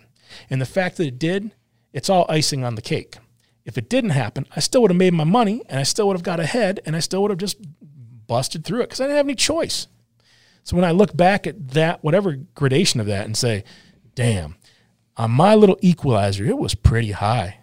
I got to know Evan Roses and Larry Nunez's and these creatures along the way. That wasn't the weirdo that you don't want to be around all summer long. I experienced some of that shit, you know? I'm just so thankful for that, you know? So be it the van, be it the shop in the backyard, be it this privilege of people pointing mics at me and shit and cameras and stuff, which is always so weird, you know. Like that didn't have to happen. I still would have had a really the, the, all they would have all been pretty high. So you know, this just becomes you know I don't know. It's like another big addition to the stereo of like I don't even know what this thing does. I'm just trying to enjoy it mm-hmm. and be good about it and share it. You know, I don't know what this thing does, but yeah. No, well, that's see, great. you have to understand, people do. Yeah, and then you run do, into this yeah. thing where guys are like, "Why don't you have a YouTube?" You know what you're losing? I don't give a fuck, man. I got enough. How much? How big of a bike do you need to take off? You know what I Yeah. mean? At what Yeah, point how are you just? when is enough enough? You know. Well, see, that's you know that's America for me too. Yeah. that's America for me too because for every you know, I don't know, for everyone I saw who went big, I loved to see people stay small and just and just do it Mm-hmm. and stay small and stay humble and eh, sometimes have a harder go. But sometimes the bigger went too. I mean, it happened in snowboarding too when I was a kid. You know, this thing is going big. They're the next big thing. Every time that Nike threw money at snowboarding and it was like, come up and own the whole fucking thing, and then go away, because that's the power of some little shitty thing. You know, I don't know. Dingleberry snowboards still selling a couple here. Good name. there. That's a good name. Dingleberry Yeah, I'm. I'm on their. I'm on their. I'm, I'm I'm on their uh, in their team next year. But uh, On the board of directors. yeah, Nike would Um, leave us crippled after they took all the money back out. Well- leave friends unsponsored and Now, that's a, a horrible thing to say about Nike in Portland, Oregon, but here's the deal. When I saw them come and give to the community in skateboarding, own the whole world in skateboarding. I know. They make I got to do the Janoski shoe. That thing's been on everything, everything all over the world. Jocks down in Key West were wearing those fucking shoes. You know, Chad looking dudes where it's like, pff, we're not going to hang with those guys, but they were wearing those. So that's that goes pretty deep. But I will say, to see those guys build skate parks, do things, they fucking better be because they're making the money, you know. And I, that that got my vote of like, all right, I it's cool. They're not just rolling in and trying to own it. Private part, you know, private sessions, private things. I remember a name that you know, I remember Mike Michalchuk, Yes. where it was like, oh, this is the next thing. He's good and he's on Nike. I remember reading about this and looking at the things, and it went away. Good- Nike ACG. I remember that. But did, did it Mm-hmm. go away because of his ability? Did it go away because of a paycheck? Well, who knows the answer? But those things are always too good to be true or something. and I guess at least they put the money in while they did. You know. Yeah, you know, I mean, I, I get it. By the way, you can always make a better snowboard boot, sure. You know, um, yeah, yeah. Another question I have because we're we've been going for a minute here. We're probably going to start to have to wrap this thing All up, right. put a bow on it. But I just got to ask something because I, I like talking about inspiration, right? Because I think there's this kind of woo woo like oh, I'm just like looking for inspiration or like inspiration just hits me, but like. I, I kind of come from the the thought of like you kind of got to hunt it down a little bit, and Oh yeah. and, and I know that you are pretty uh, ferocious. I don't know if that's the right word in in hunting down inspiration. Um, do you want to talk about the process of looking for inspiration and actually actively seeking it out? Sure. Um, let me, here, here comes another hour tacked on the thing. Like, well, I, I think Keep it under four hours right now. I, I think I think the thing to uh, to kind of you know go after here is, you know, I watched my dad do it before the internet. You know, and you would go find it in antique malls and um, backyards at a garage sale, and it's kind of crusty. Now, if you go higher than that and go to a museum, you find inspiration there, and it could be from, you know, Middle Ages or something from you know two thousand years ago before, you know, whatever. And it's the idea of just seeking it out. You find it in a book, in a library. Um, I remember in high school, I had this, you know, this. You, you go to the lunchroom for your lunch hour, but I would go. To, I would go to the library and just spend my forty-five minutes there. You know, it's like I would wolf down the sandwich. Why just sit and bullshit? My friends don't even do it. They go skate. They go skip school. I can't really do that. You know, I'd go to the library. I started on one end and just worked my way through. You know, over the course of a year, we had this big, awesome library. No one would even be in there. You know, and I just sit there. You have more room to sit and everything else. So I was curious. So here's the thing. I watched my dad do that. It, it landed in me. You know, I watched my mom with her records and things and have a love for music. You know, a love to find new music. That you know, I got that from her. I have a pretty big appetite for rock and roll, and we'll just say a big record collection. But with the internet, now that everything is just a click away, it's weird how it aggregates into into the same old bunch of sameness. And that's why, you know, these TikToks and stuff as a cultural sort of like study, like, isn't it funny that we all saw the same little funny video? But if you learn how to go and look, you can find some weird shit in that same platform. But if, if you just kick back and let it be delivered to you, maybe there's something behind it. It's a it's a drink, it's a clothing, it's a Kanye, it's a whatever the fuck, who knows? You know, it's some whatever. But it's fed to you and that always freaked me out because I come from skateboarding and snowboarding and punk rockery and like just for the thousandth fucking time. Punk rock. I'm not talking spikes. I'm not talking mohawks. I'm not talking insufferable Southern California fucking na na na na na na na na fucking bands of fucking no. It's thinking for yourself. It's Fugazi. Okay, that's it. Whatever Fugazi means to you guys listening or whatever, it's fucking Fugazi. They did it their own way at their own deal, and you got to go see them for six bucks. That's punk rock. It's not, you know, oi, oi, whatever the fucking horse shit. Okay. It's not the fucking offspring. Ugh, insufferable. They're probably a sponsor of this thing today, too. Um, I apologize to the offspring, and, you know, I'm sorry that middle age has been so rough on you guys. But anyway, just keep rocking. Uh, uh, there it is.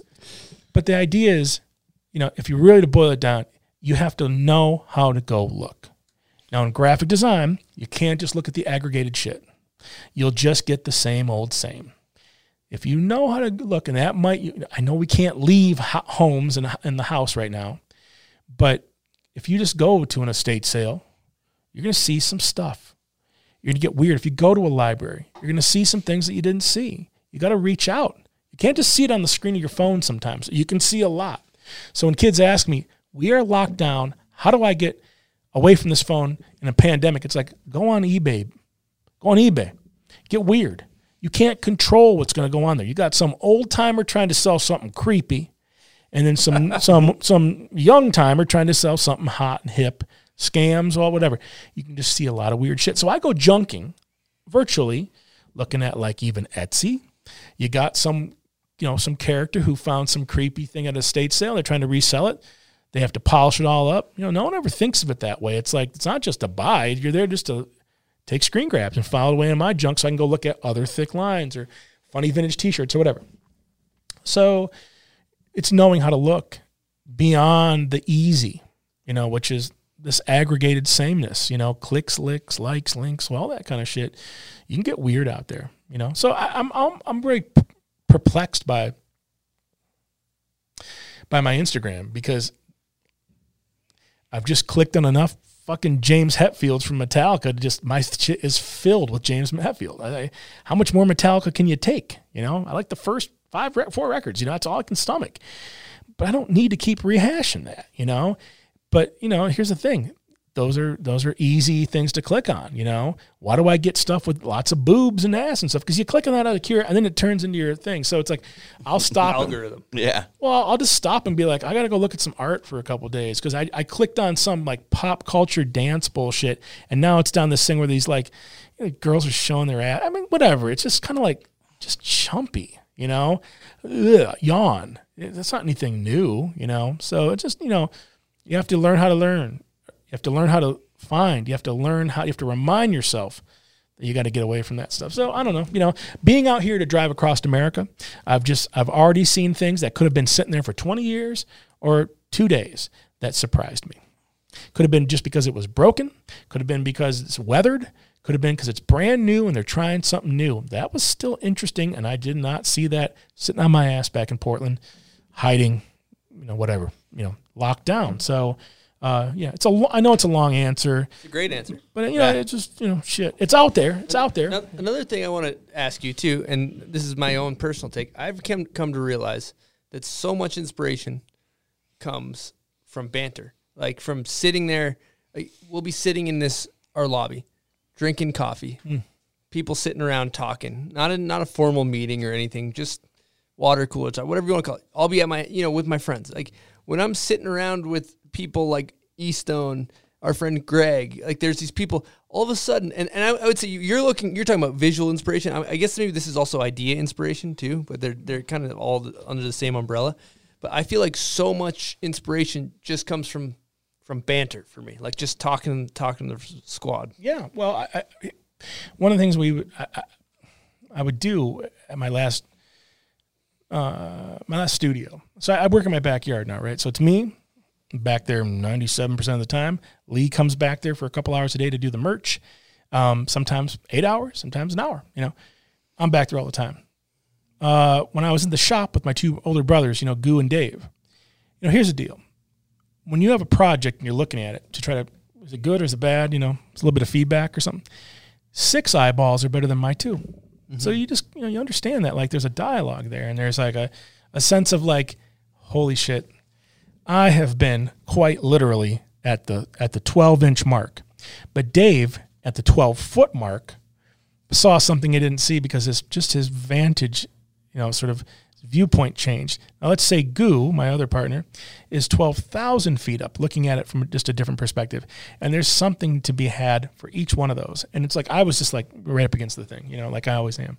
So there's you know there's little tricks I can do. You know, this is just visual stuff there's little tricks I can do where it's like stand up and walk 20 feet away from your, your design and see how does it still look. You can also just do this, zoom in, zoom out. Now that said, same sort of shit can apply to a way to come up with a new way to do your podcast. Sit with a bunch of buddies, what works, what doesn't work. Fuck, that's funny. Write it down in your field notes, right? Um, because it'll come out of that when you're comfortable, when you're loose. You know, we used to start the magazines and we just kind of sit around and talk about it, and we'd have these big big battles about covers because of course you know Stone wants a cover, and someone's you know whoever's got the th- you know we're battling the angles, we're battling politics, we're battling all sorts of shit, and we have these big debates, and it was really great because you know we could kind of get the spirit of the mag banged out. That's no different than sketching in the field notes. That's just no different. We're just we're building the architecture to go off and just produce now. Yeah, yeah. And it, it came out of sitting around and dicking around at Larry's house. And Larry, of course, had a white couch. Like, who the fuck has a white couch? But Larry, you know, in his Scarfacian sort of attempt to, you know, to trick out this place, had a white couch and display myself all over that. But Larry had a pool table. And we'd all go over there and, and maybe get like some like fried chicken or something. And I'll hang out either after the mag and talk about the next one. And you're like tricking yourself. You still got to work. Because I remember we'd go to these things for Nixon watches. You got to fly down to Encinitas and you got to sit in the beach. And, you know, one guy's got a clipboard and he's going through all the points. And it was like pulling fucking teeth. Man, you're talking about watches. It should be the funnest thing in the world, you know? But I get it. They're going through all their initiatives and people, some people are just nodding off and shit. You know, they're, like they're just there. You know, you leave, get out of the office and it's like they're in this big comfy couch and you're on the beach and all this. I just always would wonder, like, is there just a way to do this that doesn't feel so forced? That's like anything. I don't want to force myself to have to try to come up with something fun for design. I don't want to have to force myself to spitball new fun ideas. So, how do you teach yourself, remind yourself how to learn how to learn? Stop yourself and go, I'm going to remind myself that we can just stop, put the computer away, sit down, get a coffee, and just bullshit. Mhm. It's hard to do. Got to get people in here. They got, you know, or get on a Zoom chat, you know, whatever. So, more eyeballs is always better. New perspectives, you know. Well, damn, we've been doing it for a while. Before we wrap this thing up, do you want to throw any thank yous out? Oh man, I could start at the top. Well, I would just like to thank my mom, you know, um, all my little sisters and my little moonbeam Leigh, you know, for being so patient with me and uh, uh, uh, you know. Uh, uh, watching every little thing. By the way, there's no control out here on the road. You know, last night I went to In-N-Out, and I it's like my first time eating a cheeseburger. That's what it looked like in that van, like you know, like a fucking dog, You know, like a Mhm. dog destroyed. Like first time eating a meal, just like looking around and shit was like that. And you know, I'm fucking 47 years old, but you know, her being concerned, like, hey, you know, just just chill tonight. We're having something green and having a piece of chicken or whatever. I really appreciate that sort of roadmap. Um, but you know, of course, I have to thank snowboardy kind of stuff. You know, Union and Coal for giving me a lot of years of life, an opportunity to build. You know, and and and also uh, space because that whole time I wasn't just two time and I was seven time. I was doing all sorts of shit. You know, obviously Mark Sullivan and, and Bridges and Baker and Chief and and uh, and all these characters that we got to know from the magazines.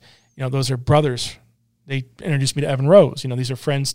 Whether or not snowboarding that we connected on, those are friends forever. And you know, they open they open a lot of doors because you know once I got done with the magazines, I got a lot of work from just the snowboard industry after that. Of like everything from like, hey, just reformat this ad for us because our kids out for a couple days. Like that was all good work, you know. Um, so you know, I don't know. As I go down the line, it's like I, you know, I just want to thank the fucking universe, you know, for carving out a little path for me. It wasn't always right, but um, or or easy or any of that kind of stuff. But I'm I'm I'm I'll be thankful all the way across Wyoming tonight. You know, I'm I all you know because you get to drive across the whole you know expanse and think about the history and think about the weirdness and mining and all this other shit that's going on across you know very desolate southern Wyoming. You know, there's not much going on out there, and just the ability to get from from when I leave this thing to get 500, the ability to get to the ability to leave this thing and go 500 miles in a direction tonight. You do that across Europe, you're at the bottom of it. You know, Mm-hmm. there's a weird, you know, uh, America is a weird thing. You can see all kinds of different people in those 500 miles, and I just, um, uh, you know, so I don't know, you know, I, you know, I, I, I thank the immediate folks around me, my little nephew Oliver, for being such an inspiration, you know, for us, all of us. But um, yeah, on a larger level, it's just the ability to get away with this stuff. I don't know what that means. I don't know if I manifested that. Some parts I did, but I know there's luck involved in things, and hopefully, you know, so far so good. You know, we have a new website coming. That's coming. That should be able to slow me down in some respects because the goal here is that little tiny pinky of the stuff that's the most volatile client work. I have nine other fingers to deal with. I don't even need to do that shit anymore, but that's not the way it goes. They dangle it and I'm all over it because we're trained that way. So, um, you know, I say you I even have to thank that for people who trust me with their stuff, be it a shitty little band for a couple hundred bucks or a shitty big band for like a couple more zeros, you know, shit happens. So, and just shit, thanks for making room for me on this. I think we got all the names covered here. Oh, you yeah. know. Who didn't we talk about? Let me let me go down the line here. Let me let me let me pull out a deep cut here. You know, did I did I talk about Jared Eberhard? I think I did. I think a, you mentioned him. yeah, he up. is a fucking champion of the of the of the of the world. Maybe we talk about Raunch Records. One time I came through, I was a kid, and and and there was a one of many sales I come to find out at Raunch Records. They're always kind of going out of business or something. But I got in there thinking, this son bitch is done. He's pulling the plug. It was ninety five, and I bought about thirty tapes. 30 tapes. I brought Jawbreaker. I bought uh, a bunch of stuff. Well, turns out all these years later, those are all worth like 50 bucks and 40 bucks and 30 bucks a piece. They're just my tapes. And it was they, they have the little markdown thing that say a buck. Nice. Raunch, You know? Is that still a thing in town? Because I know it's. Oh yeah, it's- yeah. Still going. Yeah. Okay. Yep. Because Skate, skate shop. well, some years I would come through here and it would be gone, Mm-hmm. you know, and then other years when I came here the first time, um, as a kid uh, in 1990 on our way to California, I was with my parents. So it's not really like I had already, you know, my going west for us really started at 93 when I was 19, but I came through and I went to Milo. I went to Milo just to look at all the snowboard stuff. But th- I was more into skateboarding. I was, you know, I was, they were all kind of shred stuff. And it was all the latest cool shit. It was in August, so they were gearing up. But I was saving my money because I was going to Skates on Haight to get all the shit I needed. I knew right down to the damn sticker what I wanted. And I got to tell you, when you get to Skates on Haight, right there on Haight Ashbury, you know, right there, it's just this door and this shitty little. I built it up so big in my head that this is the mecca of skateboarding out of Thrasher magazine.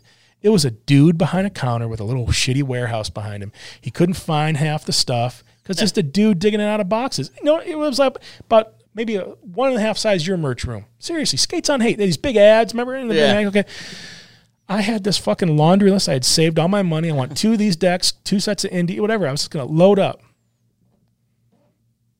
Got maybe a third of it. Couldn't even get it. That night we drove out of town. My parents, we went north. Or we went uh, to Sessions, Sessions in what is it, Sacramento? Yep. I want to say. And I got all the shit there. So anyway, they had everything. I, you know, when I got to meet Joel Gomez, I remember telling him that story. And he was just like, wow, people are asking him for sponsorships. Hey, sponsor me, sponsor, come and deal with one of our band, you know, like one of your bands, come- whatever. I don't asking Yeah. for shit, asking. I just was like, I had your t-shirts, man. Thank you. You guys could always, you could always get t-shirts from sessions, anything you wanted, you know. So, all right, what? Let's just be done. no more. Release me from this bondage of of content. I'll tell you what, Draplin, thank you so much for coming on. Uh, Chop it up into something nice. oh yeah, Oh, we'll, we'll we razor will. blade tool Get it, that get it down get to it dialed. 15 minutes. Just 15. Thank you guys so much for listening, uh, tuning in each and every week. We got another episode coming for you guys next Wednesday. We are over and out from the bomb hole.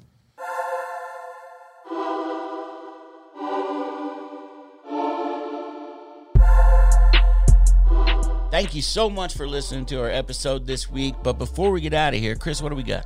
Well, we just want to let you guys know to write a review on Apple Podcasts. Hit the five stars. Say whatever you want. We don't care. Just write a review. That helps us out a ton. And then our usual stuff. Check out our Patreon. You can find a link at bombhole.com. You can also find all of our store and all of our merch items available at bombhole.com. And mainly and most importantly, thank you guys for listening.